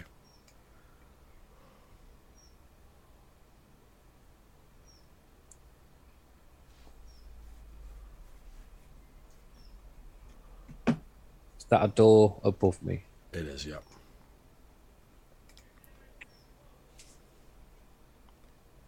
I will gently slide it open with the back of my hand. Okay, you start to try and slide the door open, and it is locked. From in, from just beyond the door, you hear a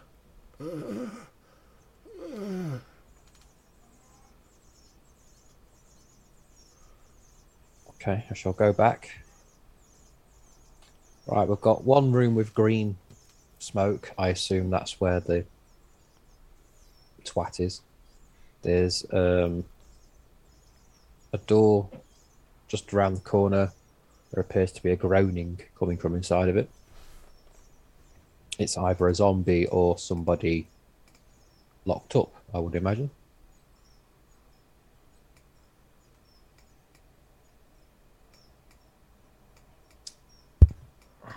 You think you could be able to get the door open? I'd have to pick the lock, which means the mist is going to be quite close. Oh, is it continuously seeping out? It, is it? it's not. It's Yeah. not filling up the. It is continually seeping out, but it's just like a, a few wisps. It's not filling up the corridor. It's sort of dispersing when it gets maybe like five, six foot away from the door. So it's not getting worse, particularly. As it's magic, you know, it's yeah, I one mean, of them. you, you never know. Hmm. That's very true. So uh, if you want to stay around the corner, I'll go and try and pick a lock. But I'm just wondering if it is someone that's been captured, they may be able to assist us in, um, you know, how we can defeat this guy easier. All right, give me a minute. I shall pick the lock, John. Well, I'll try to pick the lock. Make your lockpick roll. As soon as I find it, I will do. Mm-hmm.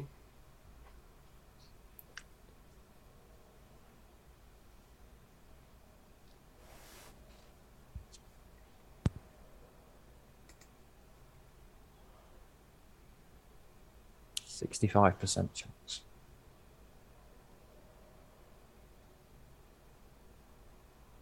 Eighty-two. Okay, so you've not managed to pick the lock. Okay, so you try and pick the lock. You're not having any luck with it, but however, you're you're sort of jostling and tinkering around with it. You hear from inside the chamber, like, "Is is there somebody there? Please, help help me." Give me a minute. Okay, now if you want to spend, 'cause obviously you've already failed the roll, you Yeah. can you can try and pick it, and you will eventually pick it, but it's going to take a fair old amount of time. Yeah, I'll give it another go. If it's not working, I'm just gonna leave Well, one like I of say, these. like I say, you won't be able to make another roll, but you, you can just do Yeah. it, but it will take a large amount of time. It's whether you Yeah, to spend I'll- that time doing it. I'll, I'll spend the time. There's, there's nothing happening at the minute. Okay, so as Quentin's sort of like jangling around this lock, which is obviously taking like, it's probably taken about ten minutes already. Yeah, once this took five minutes, I'm going to come down to that corner to just check what's going on. Okay. Yeah, you, a you bit- peer around, you see Quentin's got his tools out, he's like working on the lock. And obviously you hear that groan that like, please, help me, coming from the room. Yeah, I'll just keep an eye on him while he's concentrating on the lock. Like, Okay, not a problem.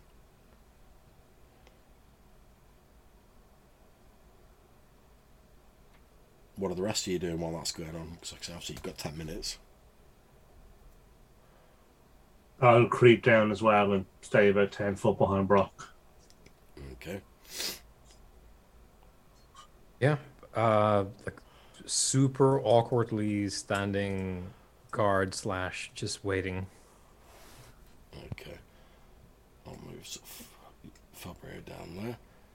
Okay, so as you're working on the lock, Quentin, again you hear this you hear this voice sort of drifting on the air, although it sounds somehow louder, maybe closer now, and the voice says, My master knew you would return, seeking the woman using the orb that you stole from me. But the orb was gifted to my master by its crimson lord, and it only shows you what the sanguine king wants you to see. You are too late.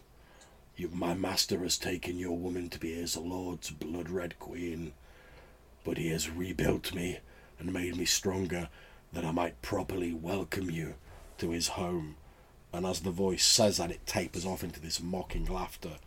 The door, sort of here, bulges outwards and then shatters as from inside that room a horrendous, grotesque giant figure that seems like a madman took a bunch of charred zombie corpses, vermin, and the remnants of the mad necromancer's apprentice and melded them together into some unwholesome and abominable form of unlife bursts through the doorway, flailing around with multiple limbs and screaming from multiple rat and human faces. The wall it bursts through is pretty much destroyed, so that's this wall here is pretty much gone, which and it's not much of an upside at the moment, but um, it does let you see into the chamber beyond.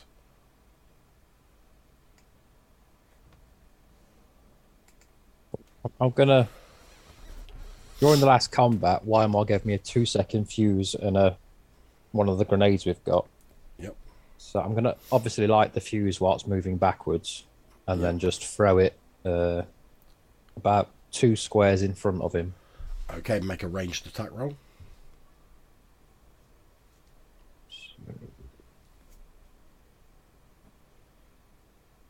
Nineteen. Okay, yep. So you want to put it sort of about here-ish, is that right? Yeah, about there. Okay, so And then I'm gonna vanish around this corner okay, no problems. whilst So- telling them all to stay back. Okay, so basically that will go off next round, effectively. yeah, Okay, but he's so, gonna get a nice load of ball bearings in his backside. so since it burst out, everyone but you, but you, Quentin, will definitely be surprised. However, you were near enough. So can you roll me a d6? If you get a one, you're surprised. So basically, it'll have got to move. Three. Okay, so yeah, you're fine. So you throw the bomb where you are. It's basically like running down this corridor towards you on its like multiple legs and arms, which seem to function interchangeably as limbs to which attack and to apply motive force to itself as it sort of scuttles down the corridor. And like I say, this thing's easily about 14 feet tall, multiple limbs, head screaming. It seems to like roll and roil like a, just a mass of flesh that's fused together as it moves down this corridor. Then we're on to initiative. Is this the same voice Yeah. that's been talking to us? Yeah. yeah. Indeed. And you recognise the central head of this creature seems to be that of the Necromancer's apprentice. I am on six. Who wants to roll? I can. Yeah, you do it. I have terrible luck. Uh, two. I think I have plus one, so three. Okay, so it's going first. However, before it gets to go, your bomb will go off. So, Quentin, roll me a d12.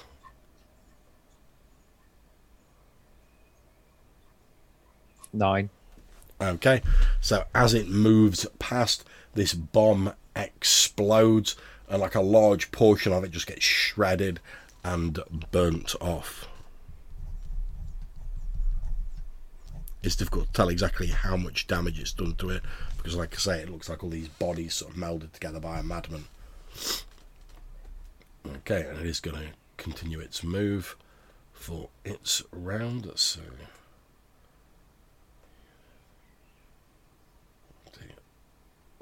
It's going to move here. With its reach, it'll be able to hit two of you. So I'm going to roll to see who it attacks. It's got two attacks. So one and two, it's Brock. Three, four, it's Weimar. Five, six, it's Quentin. So first one, Weimar. Second one, Quentin. Okay, so the first one on Weimar uh, as like what seem like hundreds of hands clutching stones, bits of bone, wood, just all flail out at you like a wave of uncoordinated limbs. That's a 15, which I'm guessing doesn't hit you. That's a negatory. Yep. Okay, so on Quentin. And that is even less, so that doesn't hit you. Woohoo! Okay, that's the creature done. Over to you guys. Yeah, I shall charge in, sword slashing at this creature. Go for it. Uh, oh, that's a miss, I should imagine. That's a nine. Yes, it is, yeah.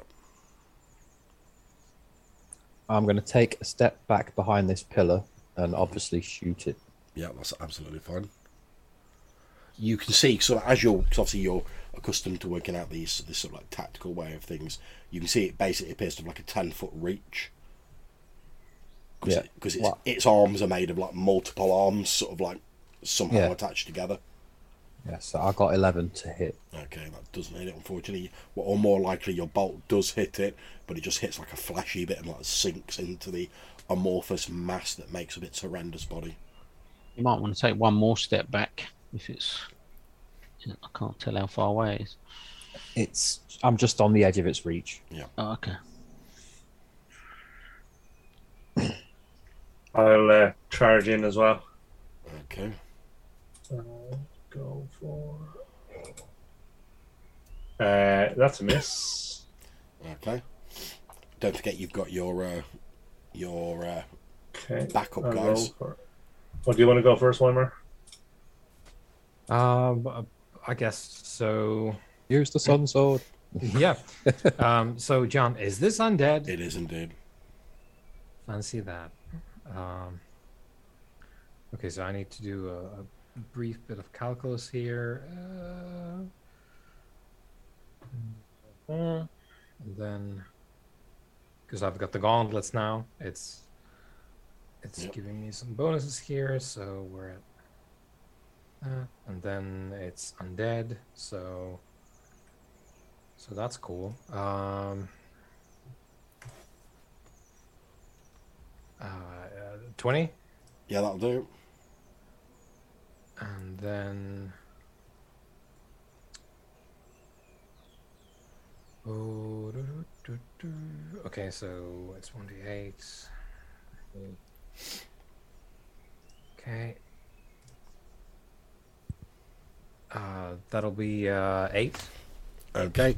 Yeah, so your sun sword cleaves huge, now hissing and superheated chunks of undead flesh from the, the sort of internal scaffolding of this horrendous creature, and they fall to the ground, still sizzling. Obviously, the ha. Oh yeah, of course, yeah. The uh, the the choir. yeah, you get the "Ah," and the the sort of corridors now filled with the, the light of a thousand suns. Just roll for the old Highland I've got here. Okay, He's got a 16. that is a hit. Oh. Uh, and a 6 damage. Okay, so yeah, so Parash wades in, sort of smashing to a pulp several of the the flailing limbs that are getting near him. Yeah, Gartag misses. Okay. Do you want to shoot with any of your men at arms? Yeah, they're all going to shoot, I think. Okay, don't forget they all get a minus one to their, their attack Yeah. roll. They're Uh, plebs. 13 for one, Misses. um, a 14 for the other. Misses. Okay. So, on to the creature, I believe, if you've all gone.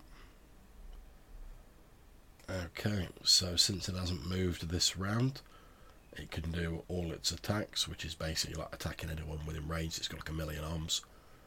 So, I'm going to do its first attack on Brock, which is over 20, so that will hit. So roll its damage.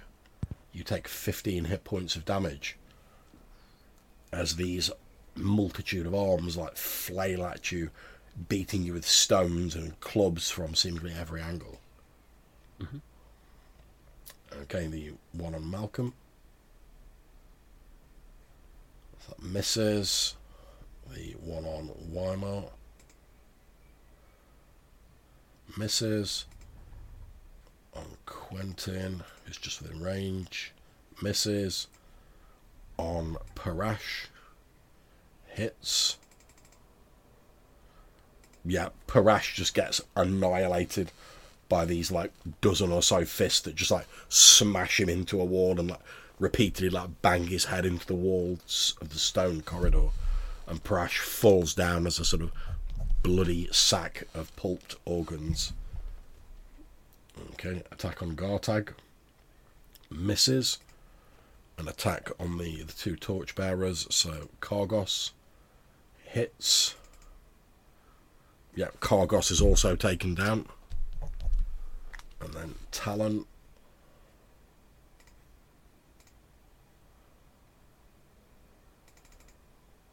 Talon is also taken down. So both of your your torchbearers slash missile troops are down, and only Gartag remains of your man at arms. That saves on wages. Well, yeah, there is that. Okay, next round initiative. I'm on six.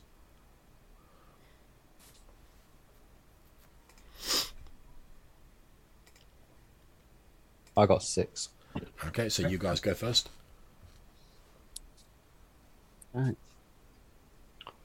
Uh, take another swing. Oh, that's a hit this time. Okay.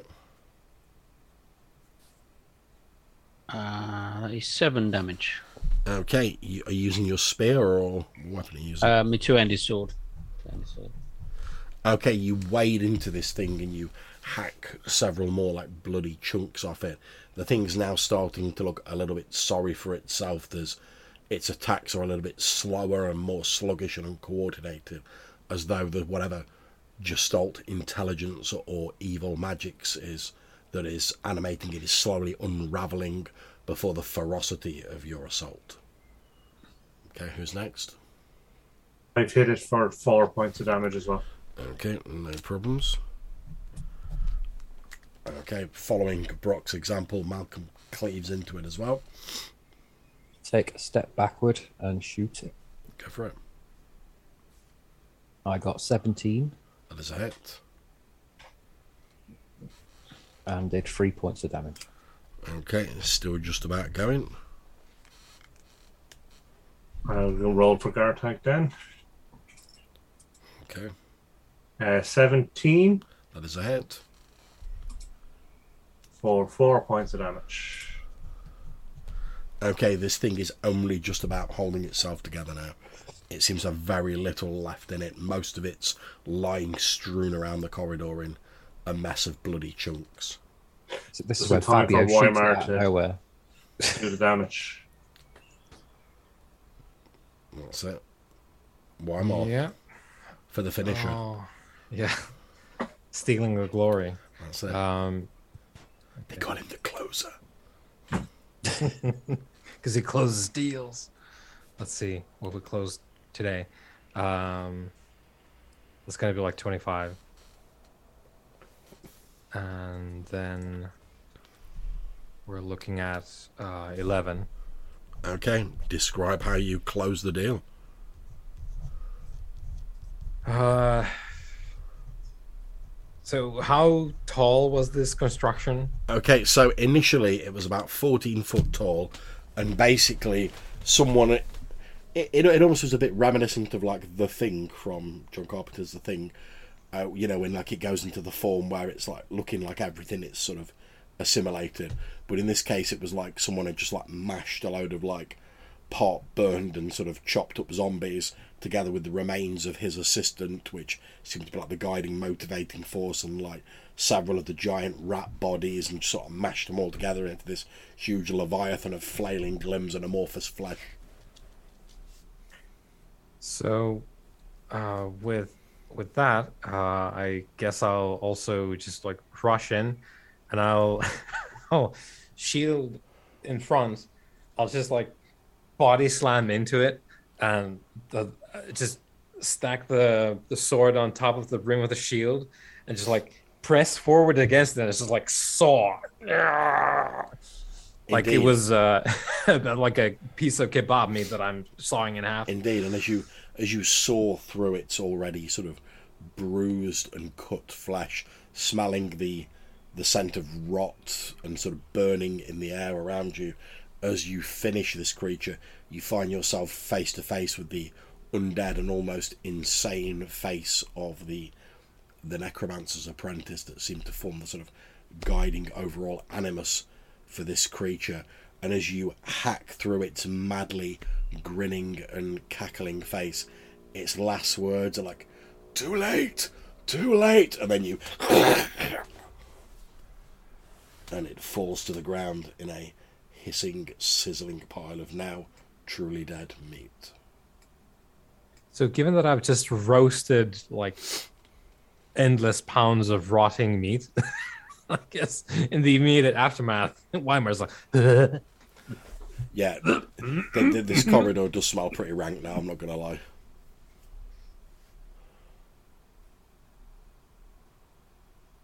It's definitely on the gippy side, as there's all this like, already rotten meat lying around, some of it now like singed and like congealed blood coating the, the floor of the corridor. What do you guys do? Just going to casually step over the mess and go back to that door. Okay.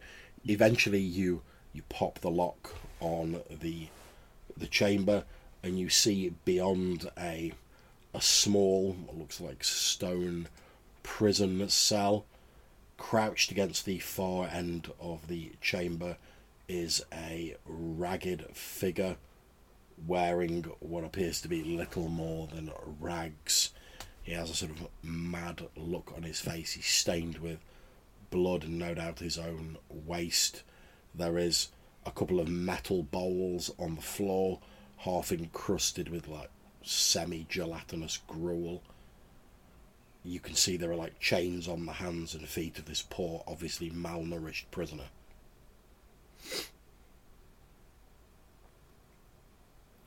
He sort of he makes to try and sort of move himself away from the the door as you sort of pop the door open. But he's, he's I mean, he's obviously like terrified, almost out of his wits. But he's so weak from lack of nourishment that he is little more than sort of slide himself a little bit backwards on his backside. Okay, well, I'll leave that to the big guys and move on to the next door. Okay, no problem. You head to the next door. You can make a lockpick for that if you wish. Yep.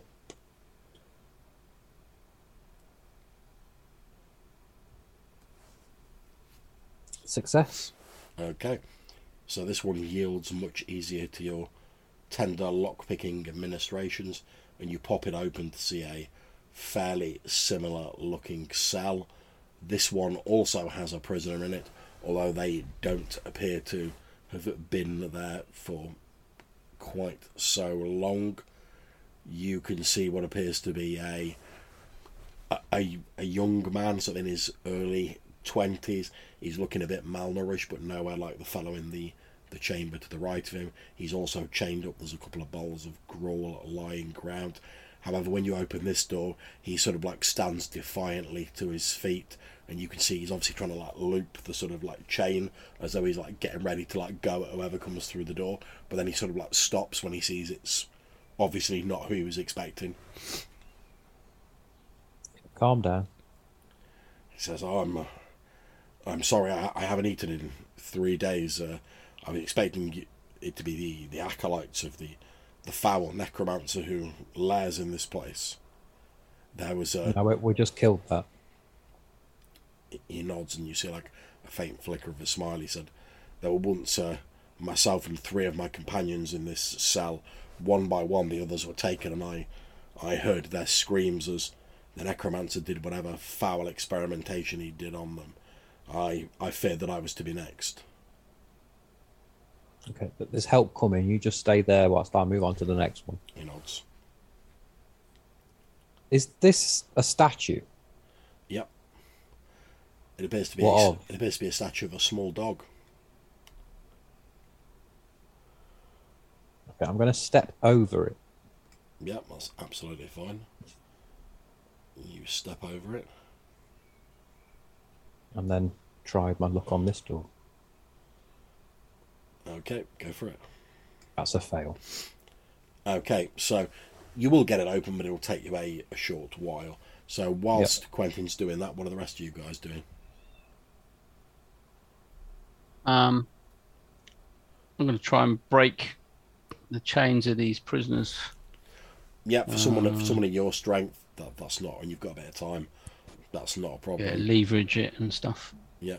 Who do you go to first? The the crazed sort of starved man who I've represented with the the sack token, or the Ah, the slight- second one. okay the the warrior. Yeah. Okay, so you head in, you you you start sort of snapping his uh, chains, and he's obviously very grateful. When you finally snap them open, you see him sort of like stretching his fingers and sort of like cracking his knuckles, and he he offers you the traditional sort of warrior's handshake, so beloved of uh, film and TV. And then he says, uh, "Ah, thank you, my friend. I, it is only a it is only a shame that uh, you did not come sooner. Perhaps you could have saved my the other members of my party. I fear that uh, your intervention has come too late for them." And I'll ask him, Did you see a woman? He says, uh, "He says I did not see a woman, but um, two days ago I did hear the the voice of the necromancer. He was walking down this this corridor, and he points to the corridor outside, past uh, past my cell, and he was uh, he was talking to a woman. I couldn't make out what they said through the uh, through the doors, but uh, it was definitely a woman's voice. Did she did she sound um did she sound uh tearful? Did she sound distressed, scared? Mm, No, not at all. In fact, I I distinctly recall hearing her laugh at one point.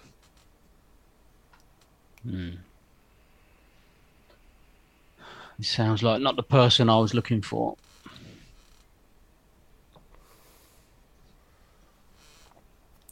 Um, and I just, you know, I just, I just ask him how long he's been there and just general sort of he, he, he tells you that um, he was part of an adventuring uh, party known as the Wyvern Sting, who they they came to this island like many others have done. Hope uh, probably the best part like a couple of weeks ago, hoping to make their fortune. The the route he describes, sort of entering the moor, is a little different to the one you took, but they found their way to the church the same as you. Um, they were sort of like they were rendered unconscious, and like one of his party was slain by the creatures guarding it. The rest of them were captured in their sort of weakened state. They awoke in this prison cell, himself and like three of his companions. And sort of one by one, the others were taken, and he heard their screams. Like the sort of robed acolytes of the necromancer would come in, drag them out, and they were they were too weak and injured, especially when they were only fed on this like watery gruel to like put up much resistance. And they'd hear the screams as they were taken off. And as he said to Quentin when he first came in, he sort of thought when the door opened, like you know, his time had come and he was to be next. Did he find anything else of significance before they were sort of captured? he, he said uh, he said we we found a few interesting items, but all of our all of our equipment, uh, all of any treasures we found must have been taken from us when we were unconscious. Uh, w- when I woke up, I was much as you see me now. When I was in chains, and he sort of looks at like the metal like rings that are still on his like wrist, although you've broken the chain in between them. Okay, oh yeah, I mean, I'll give him a bit of water and a bit of food while he's. he, he eagerly the water, and you can see that like he's he's obviously at some point he was like quite a sort of proficient like warrior. He's got the build of it, and you can tell by his movements being a warrior yourself. But he's currently in like a very weakened state. Like say he's he's got injuries that like haven't been dealt with properly. I mean, he's not in any immediate danger of falling dead, but he's also like malnourished. So he's in Yeah. a, he's in a fairly sort of bad way. He's not gonna like take two steps and drop dead or whatever, but you wouldn't like to like put him in a fight at the moment till he's at least got a bit of rest and recovery. Yeah. Um. Yeah. While that's going on, I'll have rescued the older prisoner or the Okay, you I'm he- serving. you heading there to this um, distraught, distraught, half insane, sort of scrawny figure, and again with a bit of time you you break his chains, and he seems he seems almost half mad, perhaps with the isolation the malnourishment or the the constant sort of fretting about his fate. All you're able to get out of him in between his sort of like his mad ravings are that he was once uh, he was once a fisherman and um, he, went to answer like the call of someone in a boat who appeared to be in distress, and then like a, a group of hooded figures jumped him. Um, him and his like five sort of fishing companions, they they all woke up in this um, thing, and rather like the the warrior next door, all of his five companions have been like taken away, and he's not seen them again. He's just like heard the screams. He seemed he, he's obviously not a proficient combatant, like I say, he's just like a fisherman, but he's like half starved and he's like terrified, almost out of his wits, as he's just been like in this sort of unholy place, listening to the screams of his dying fellows for like Lord only knows how long. Yeah, I'll just give him a bit of food and some water as well, and just Yeah, console him for a while. yeah, eagerly sort of chows down on that. Okay, Weimar, what are you doing? I suppose I've taken a look around to check if there is any, perhaps any statues hidden anywhere around here in the corridor. Robbie D6. Three. you don't notice anything that's uh, hidden or otherwise concealed. It's just these uh, stone pillars with these skulls carved in them.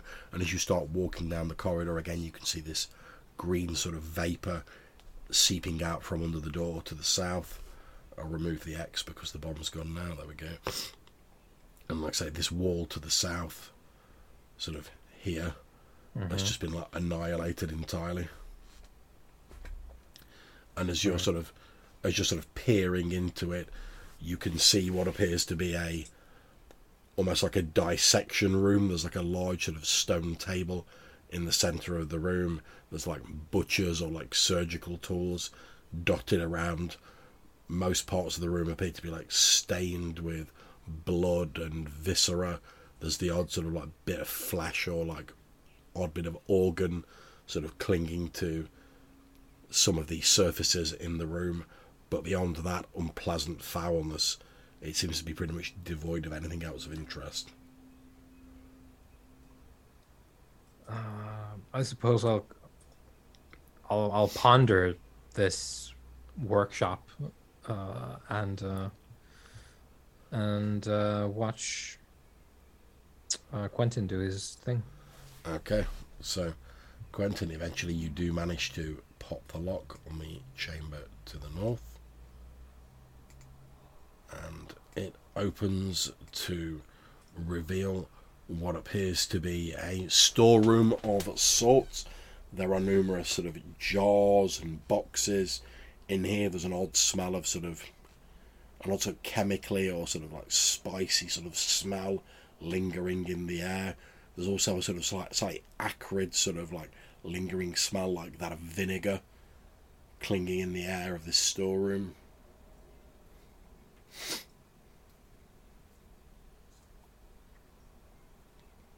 What do you want to do? Go into this room. Okay, you head into the dissection chamber to the south. Is this a, a chest?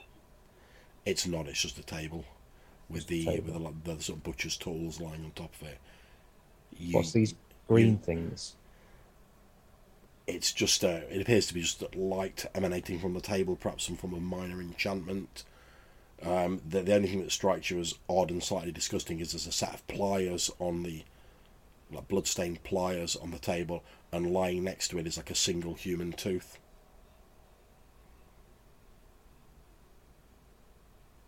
Okay. Right, and so everybody into the green mist room, I guess. Okay. You're going to try and pick the lock to get in there. Well, first I'm going to stand here Okay. and try and push the door, see if it's. Okay. You push the door, it swings open.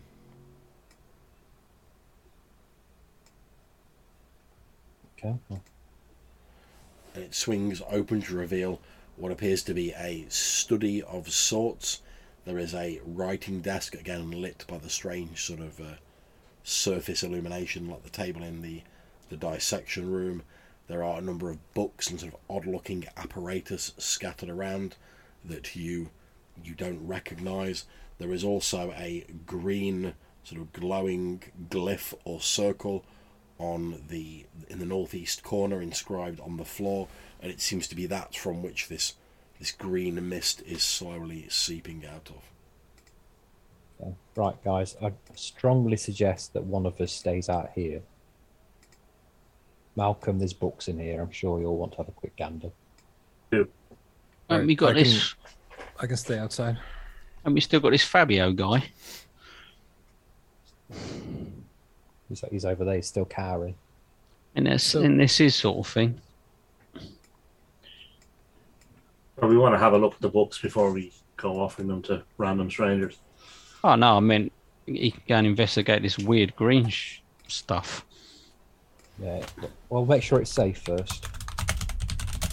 okay So if anyone wants to go in to check, maybe we'll give you a rope and uh, drag you back if you pass out or something. Yeah, let's go with that. Cool. Will I go, Quentin, or do you want to go first? I'm really not fussed. There's a glowing green circle in there. Okay.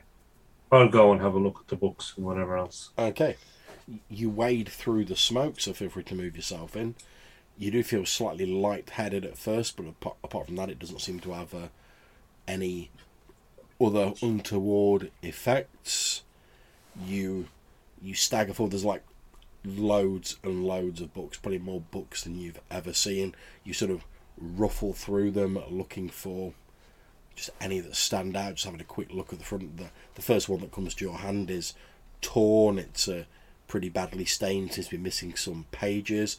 And as you turn it the the cover appears to be mostly ripped off. You flip through to the the, the front page effectively and the you finally read the title of it, and it says "The Lusty Argonian Mage: A Classic Tamriel Tale of a Lusty Lizard Folk Maid."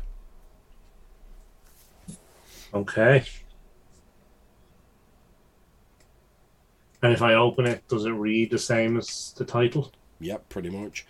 It appears to be a, a fairly sort of racy sort of tale about uh, someone falling for this uh, the, the said lusty lizard man mage, and it seems basically a a sort of a fairy tale about you know like love triumphing over sort of societal barriers and species barriers. Okay. Right, so I'll keep having a look through and see if there's any more interesting ones. Okay. You find a second book, torn, stained. It appears to be slightly burnt on one side. Most of the book is illegible, or it's written in common speech. As you're sort of flicking through it, it appears to be unfinished and like ends abruptly after a few chapters. And as you flick through it, it seems to be almost like a, a sort of guidebook or like a, sort of early travelled book. And it's entitled Amazing Annals from the Great Desert Stories of Peril.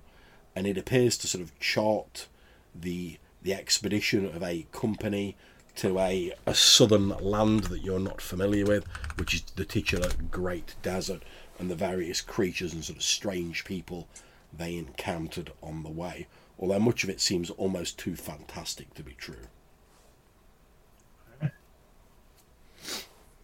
Cool. And is there any other books I note, or is that kind of it? Okay, you you flick through most of the other books don't appear to be of great interest. They're full of like mathematical formula and stuff that like you don't understand in strange languages. However, you do find one which appears to be a fairly recently written tome, and it's called The White Chronicles. And at first you're like, well, that's a bit of a weird title. You flick through it, and this appears to be a book discussing the topic of vampires. Okay. One thing, Malcolm, sorry, go make ahead. sure you look. At, say, make, make sure you check all them books out with the glasses on as well. Okay. Do I have the glasses? Can I? yeah, Okay. they don't So, they don't appear to be magical. okay. Uh, but while I have the glasses on, can I have a look around the room and see if anything else is? Yeah, the the sigil that's got the mist coming from is magical, although it's a fairly faint sort of constant like magic. Okay. One last thing that does strike you as odd about this last book about vampires is you note that it has a a sort of stamp or a or a seal on it, which you would recognise as belonging to the Church of Leander, which is classifying this as an outlawed or heretical text, which might explain some of the slight charring on it. Okay. and you're you're sort of looking through it, and you're like, oh yeah, you know the, the you've never exactly been a fan of the Church of Leander, but you know it's a it's some sort of evil book about vampires, so you can probably understand why they're banning it. And then you you happen to sort of run your hand over the the leather of the cover, and it strikes you as it has a bit of an odd feel to it. And then as you turn the book over, you see that in the sort of Necronomicon style, there is a squashed and distorted face sort of on the back of the cover as though it's been made out of like flayed skin and the face is that of an elf this book would appear to have been bound in elf skin Okay. Lovely. Um. So I'll tuck it away because they mentioned the Crimson Lord, and I guess we've history with these vampires. Mhm. Um. And is there anything else in the room? Is what the next thing is? This all part of the same? okay yeah you you look around in the room you don't find anything else of particular interest Okay. And if I uh, look at this seal okay that the smoke is coming from, what's it's it's not in any language that you recognize obviously not really being a, a sort of arcane practitioner. Um, the the sort of constant sort of a magical essence that lingers around it when you view it through the lenses appears to be slight as though like it's sort of dormant or not active. And as you say, the only thing that gives it away is these these few sort of wisps of green smoke that appear to be like drifting out of it, but they don't seem to be like causing any harm. I mean, you've just walked through them, and it's not done you any damage. Okay. You think perhaps, with what limited knowledge you had, perhaps this was part of like, like I don't know, like a summoning circle or like part of like greater magics, but it has to be like activated to like contribute power to some sort of greater working. But obviously at the moment it's just sort of like on standby mode, effectively. Okay, and is it etched onto the floor or is it? Yeah, it's or it's is it- carved into the into the wooden floor, and like I say, Okay. each sort of groove it appears to have this like this luminous glow sort of coming from it. Okay. Um. So if I um, assume I have some sort of hatchet or something, um, can I break the floor to break the seal? Yep, you you sort of hack away at the floorboards. There doesn't appear to be any sort of special protection, and as you sort of rip up the floorboards that make up this seal, it indeed the light fades from it and the smoke quickly disperses. So I'll put a uh, I'll put a red cross on the seal so that we know it's no longer active. Okay. Okay. Um, so I'll just call out to the others. It looks like they took anything of value when they left. Um, but I did find a book on vampires.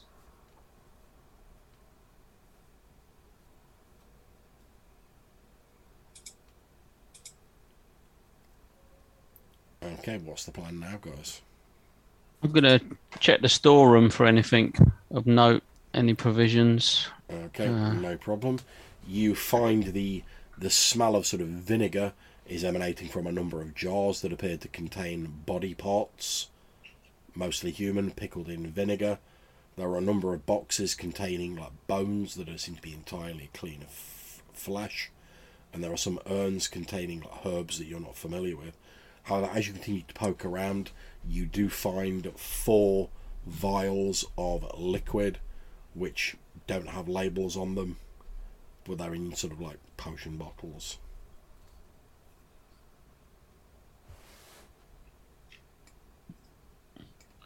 Okay. Well, I'll uh, I'll show them to the others. Say these might be of something of of interest if we can identify. 'em.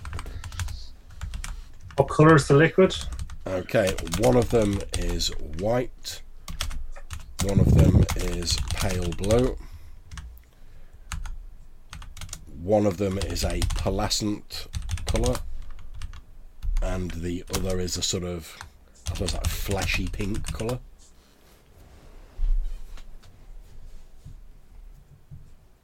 Okay. And have we ever seen any of them before? Do any of them look like they might be healing or? it, it's difficult to tell. I mean, you don't have the the arcane knowledge to know like what goes into making these potions, or like if there's any sort of link between the colours and what the Okay. effects are. So I'll put them away and suggest that we get the alchemist in uh, New Seal Land to have a look at them before we taste them. I want to try and read the language on that um, portal. Okay, it will take you a little while because obviously like Malcolm's pretty much hacked it to pieces. But Yeah, that's fine. I don't mind spending a couple minutes putting well, in that's the. fine. Make your uh, make your roll. I passed. I got two percent. Okay, you see that it appears to be a circle that is calling upon what it refers to as like the power of the ancient ones or the old ones to lend their aid to arcane working. So, as Malcolm had surmised, you're now able to confirm that basically this is like it's effectively like an arcane like battery when it's powered up. So whatever magic you a person would normally be able to do as a spellcaster, if they've if they can feed the right energy into this sort of engraving to activate it, it will then like boost whatever sort of magical workings they're doing. It's probably you suspect how this like necromancer was able to make that abomination that you fought outside, using the the power of this sigil to like boost up his own magical power. So we've got a book on vampires. Uh, the rat man said Lann was being taken to the Crimson King as an offering. Um, I'm guessing it's not good for Lann.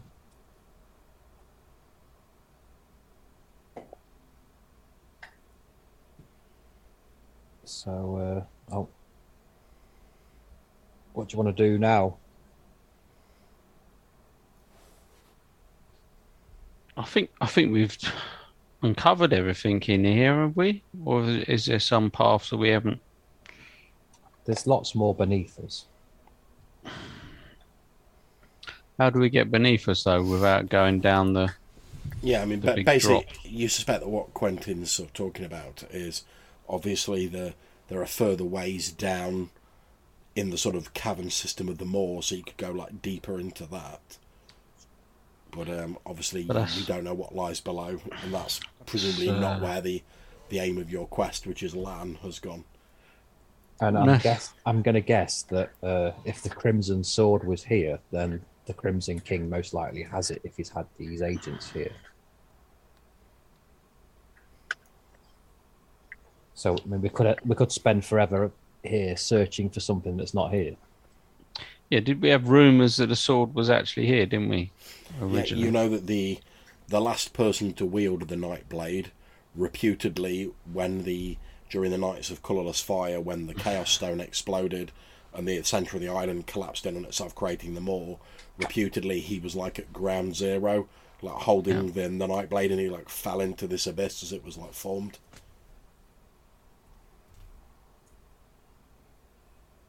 I'm guessing if it's here, it's going to be at the bottom.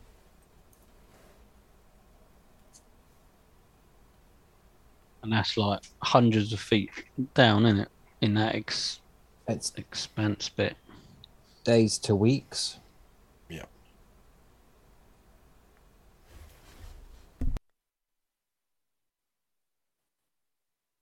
You know, I don't even know where the Crimson King is. Does anybody know where the Crimson King is?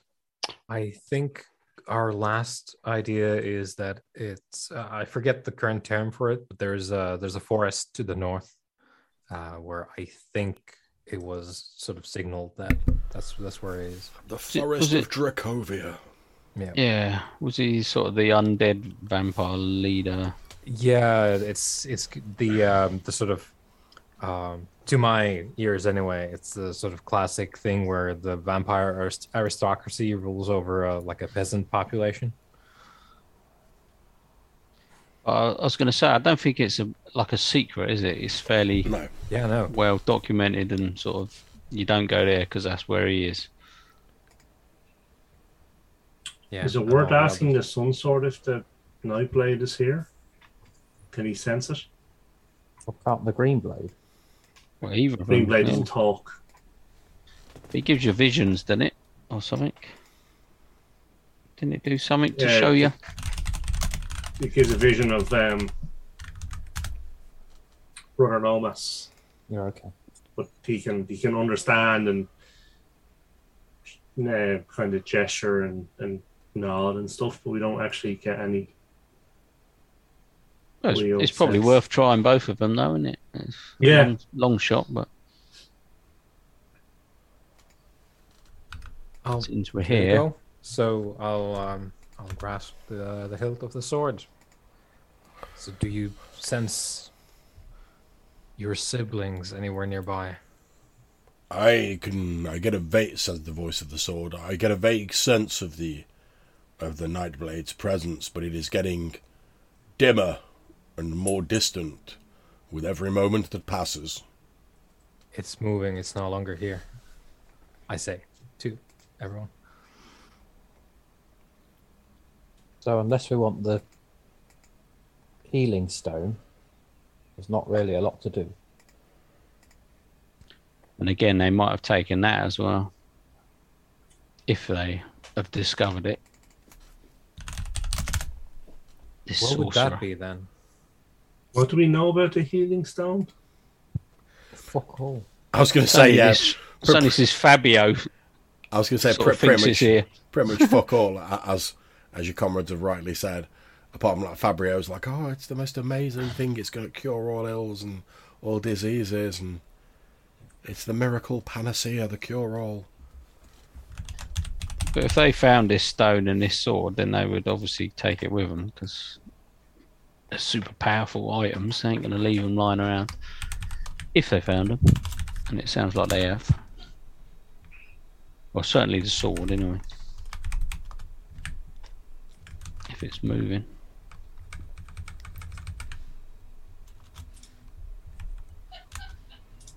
Look, we might as well go and tool up to fight vampires then. If what's his face, Fabrio has any quick ideas about the stone? He, he Well- sa- he says he doesn't have any new information, but obviously, if you guys are like, we're leaving, he's not going to fucking press on into like the dangerous, like underground, unknown territories on his own. Previously, we used the glass glasses as like a trail, didn't we? Yeah. So is is there any you know did the glasses give off any sort of trail like magical trail like they did before previously the faint sort of mists Okay, where are you? Where are you using the glasses to look? Show me on the map. um well I'm gonna I'm gonna sort of move to this sort of dead end almost just to see if if it points sort of round the corner or back up the stairs or if it doesn't show anything Okay, roll me a d6. Okay a six Okay.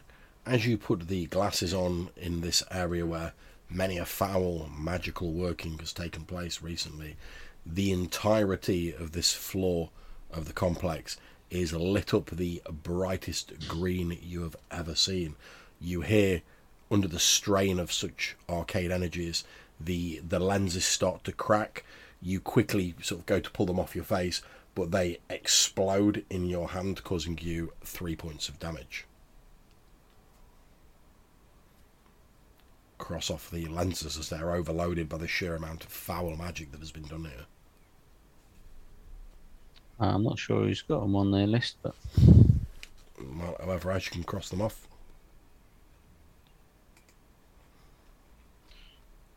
ah,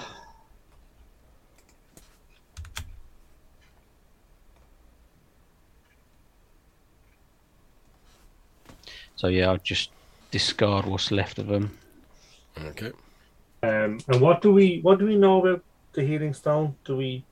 It's a stone that Yeah, heals people. L- little more than um, Fabrio's ramblings, to be honest. It's uh, it's much like the Philosopher's Stone of our own time. It's it's this semi-mythical stone that's reputed to be able to like cure all ills, turn base metals into gold, all sorts of fanciful like tales. But it's little more than a myth. I mean, you'd have probably heard legends of it yourselves, but like you know, in the case of like, oh, it's like a child's myth. It's only like since Fabrio turned up and he's like, oh, I've been seeking this all my life that you've sort of maybe started taking it a little bit more seriously. Okay. So it does sound like a thing that could be in- useful when fighting vampires, Oh yeah, if that's the next move. Um.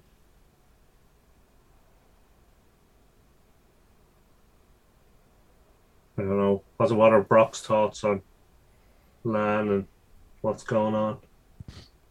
Well, I think our time here is is done. I mean, we'll obviously search every box and drawer and everything in here just in case there's anything of use. But I think we've pretty much done that. Um, and we think Lann is being taken to this this vampire or crimson leader. This sorcerer is obviously working in conjunction with. Um, it's whether people are up for taking on such a task.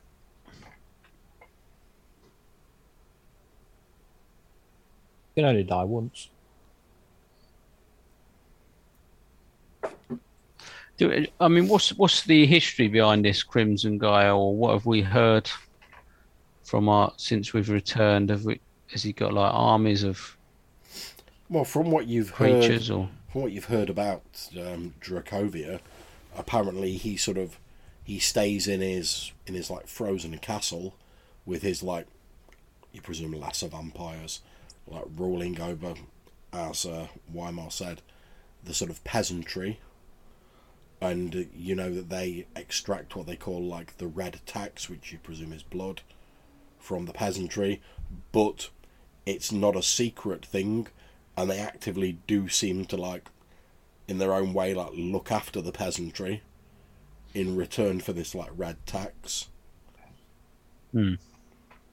but obviously um, sort of being ruled over by vampires and sort of having to like donate blood regularly is not something that any sane person would uh, would want for themselves in, at this point in time but they're not like spreading across the land, you know, no i mean it's one of the things destroying places, and It's one of the things that struck you as odd after the after your time displacement exploring the Dolmen Wood. Like when you before you went in there with the contact you had with the Crimson King, he was seemed to be solely concerned with his escape from the castle where he was bound, and sort of expanding his like knightly kingdom, his kingdom of vampires like across the world.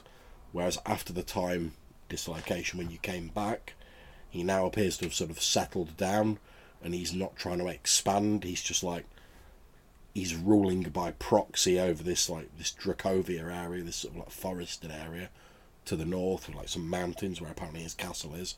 But he largely seems to have settled there.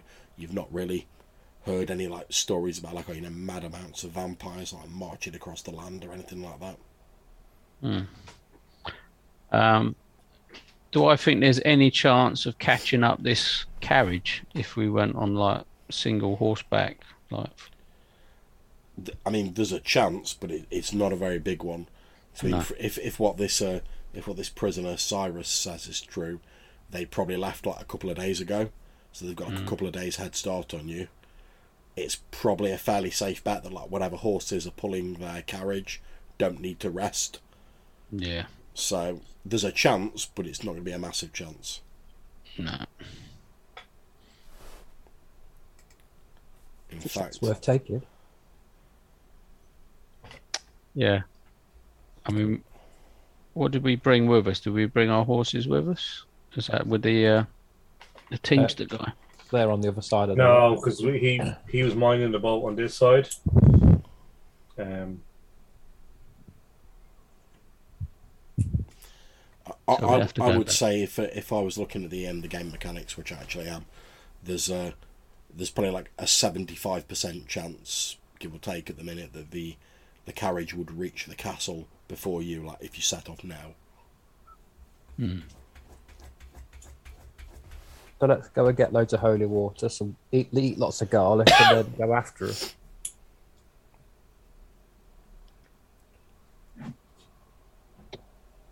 I mean, it's the sorcerer we want at the moment rather than the um, the Crimson guy. And what did he say? He was, a, he was taken as as a sacrifice. He This said woman. that he said he was taking her to uh, he was taking her to the the king to be his crimson queen. Crimson Queen. That's a different proposition. Might be time for that horde of barbarians. Hmm. I think the uh,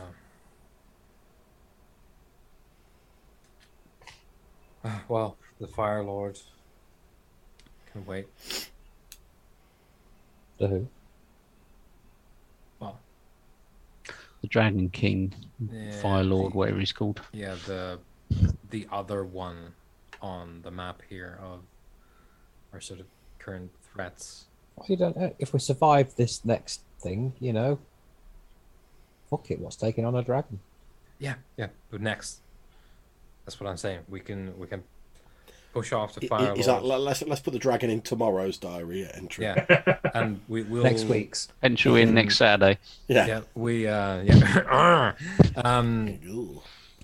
we uh I suggest we do what Quentin has been saying. We uh, go get the equipment, eat a lot of garlic, get more garlic to take with, and we head north. Uh, we're gonna have friends probably in uh, what's that place that got targeted by the saboteurs of the Fire Lord? That is north of us. Yeah, uh, we're, we're we're gonna have friends there uh, who are currently though uh, essentially fighting their own war. Um, but we can probably pick up some uh, additionals from there as well. Uh, in addition to whoever we can rouse up. Yeah, and obviously you got, as you rightly said, you guys know from what Quentin's told you, having liaised with the Crimson Coin at the start, that basically that Brackenwold's getting all sort of geared up under the auspices of Lord Brackenwold to to get all his crusading knights and like crusade against the Fire Lord, who he believes, rightly or wrongly, is responsible for the the disappearance of his nephew. Maybe we could convince him that it was the um, The Crimson King. vampires. Has there been any proof either way who done it? Have they managed to get any evidence of? none that you're aware of. However, all of your sort of knowledge of this is coming from like the Crimson Coin, who basically Quentin sent to like, oh, go and use the portals to like rob Brackenwold for a bit. Yeah, Uh, yeah. And they, they stormed in expecting it to just be like a low alert, sort of like, oh, we'll do a bit of pickpocketing while we're there. They, they sort of went through the portal and were like, oh shit, this place is on like full military alert. We need to like grab what we can and like get out while the going's good before we get pinched. So they pretty much sort of like got a basic sort of like, oh, this is what's going on. Why there's like a big military build up, and then they got the fuck out. So they don't really have a lot of information. They certainly didn't go like, excuse me, uh, town guard. Is there any like proof that like the Fire Lord did this? They were just like, oh, let's grab what cash we can and like GTFO before we get arrested. Hmm. Like, quick, get, Someone- get to the portal. Someone blew up the doors, didn't they? Blew Yeah, the gates that's up. that's yeah, that was one of the I- changeling saboteurs. And Yeah. to, to be honest, in the in the absence of any other information, it may well be that that led to Lord Brackenwold sort of putting two and two together and being like, oh, obviously the Fire Lords like stepped things up a little bit because he knows that his nephew was sent out with these uh, sages. Oh, we're going to get these like herbs that will help us like identify these changelings more easily. Oh, and then like the sages got killed and his like nephew's disappeared. So he's pro- there may well be other evidence you don't know about, but certainly that would probably be enough for Lord Brackenwold to be like, oh, it's obviously the Fire Lord or like his people who've done it to stop us trying to like out these changelings. You know, if I was a devious person and I'd had are. centuries to live, you know, then I would certainly set things in motion to divert attention.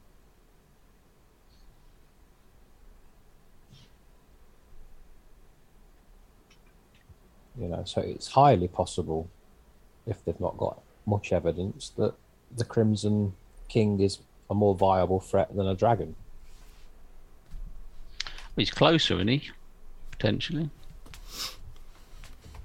Well, I'll tell you what, let's, uh, on the let's map. have a I little can't look- remember. Looking to be at on honest. the map. 'Cause Crimson Lord's down in the Hags, Hagshaw sort of mountains, isn't he?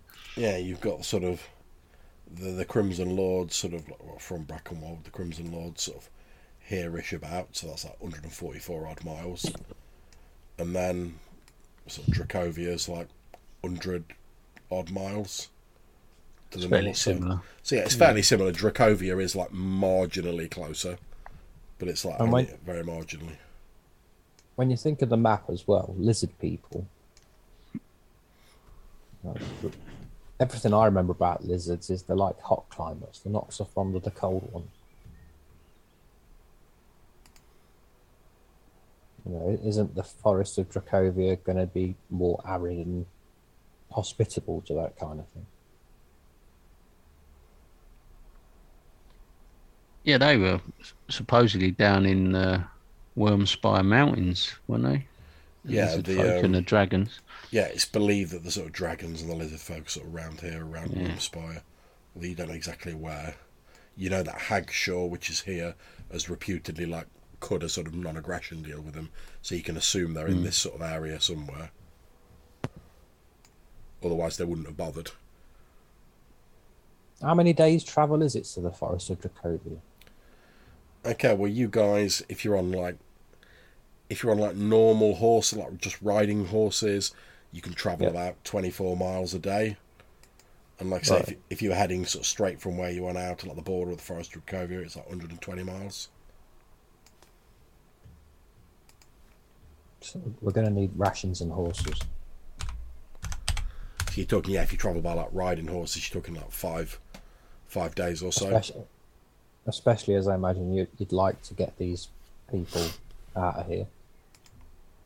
Plus, we need holy water and garlic and steaks and Silver, silver Yeah. works really well.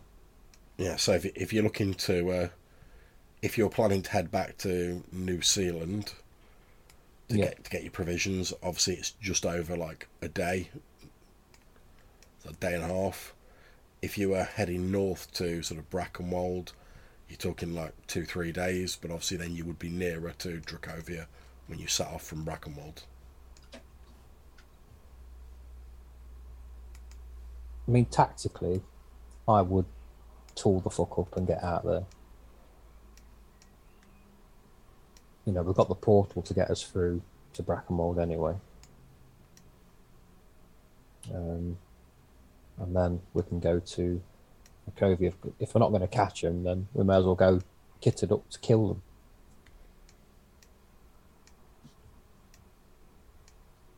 Yeah, I don't think we're going to catch him. Not without, I mean, my other not without leaving straight away. And that's my other concern as well is if she's going to be the queen of the Crimson King, won't he have to make her into a vampire?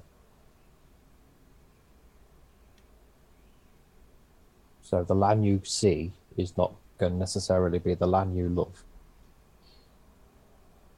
no. I think Brock has uh, come to that, you know, conclusion that it's not the person he, he once knew already.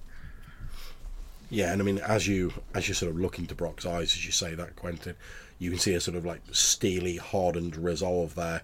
He's obviously under no illusions that you know he's going to go and rescue her, and it's all going to be like happy fun times, and he's going to settle down with her again. It now just seems like you know if because you know how, you know how Brock and how Lann when she was like, alive feel about sort of evil magics. It, and obviously like making someone into a vampire is like high on the sort of evil juju list. So it now seems to Brock, and correct me if I'm wrong, Darren, it now seems when you're looking at him that it's more about him sort of like effectively like laying her to rest and making sure she like Yeah, she has passed Putting on her and out she's of her not, misery. yeah. Yeah. make sure she's not lingering as some like horrible like arcane undead wretch in like a, a horrible like twisted blasphemous mockery of life.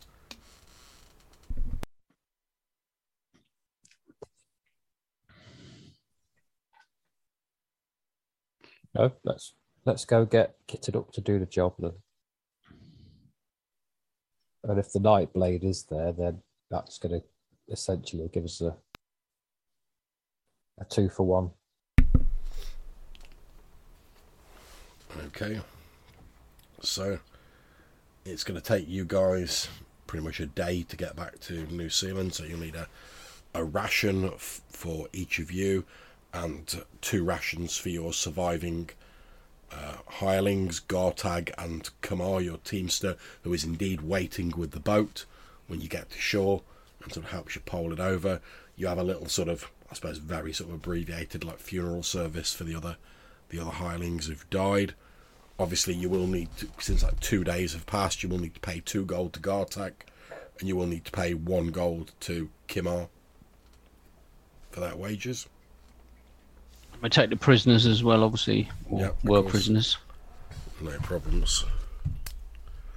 And you make your way back to New Seal Land. And as you ride into New Seal Land, Brock sort of steely in his resolve to to lay his once beloved to rest and prevent this this blasphemous abomination, this this crimson queen, this empress of blood from sullying the memory of his once beloved Lann that is where we're going to draw the session to a close for this evening, guys. Thank you very much for playing. I hope you all enjoyed the session. Yeah, thank you very Cool. much. And we will pick up next time with you guys sort of tooling up and heading out towards Dracovia. And obviously, we're going to sort out XP and whatnot in a few moments. But for now, it just remains for me to say thank you to my wonderful players and to anyone who's watching this either now or in the future. I've enjoyed running it. I'm glad players enjoyed playing it. Hopefully, you've enjoyed watching it. And we'll see you next time. Take care.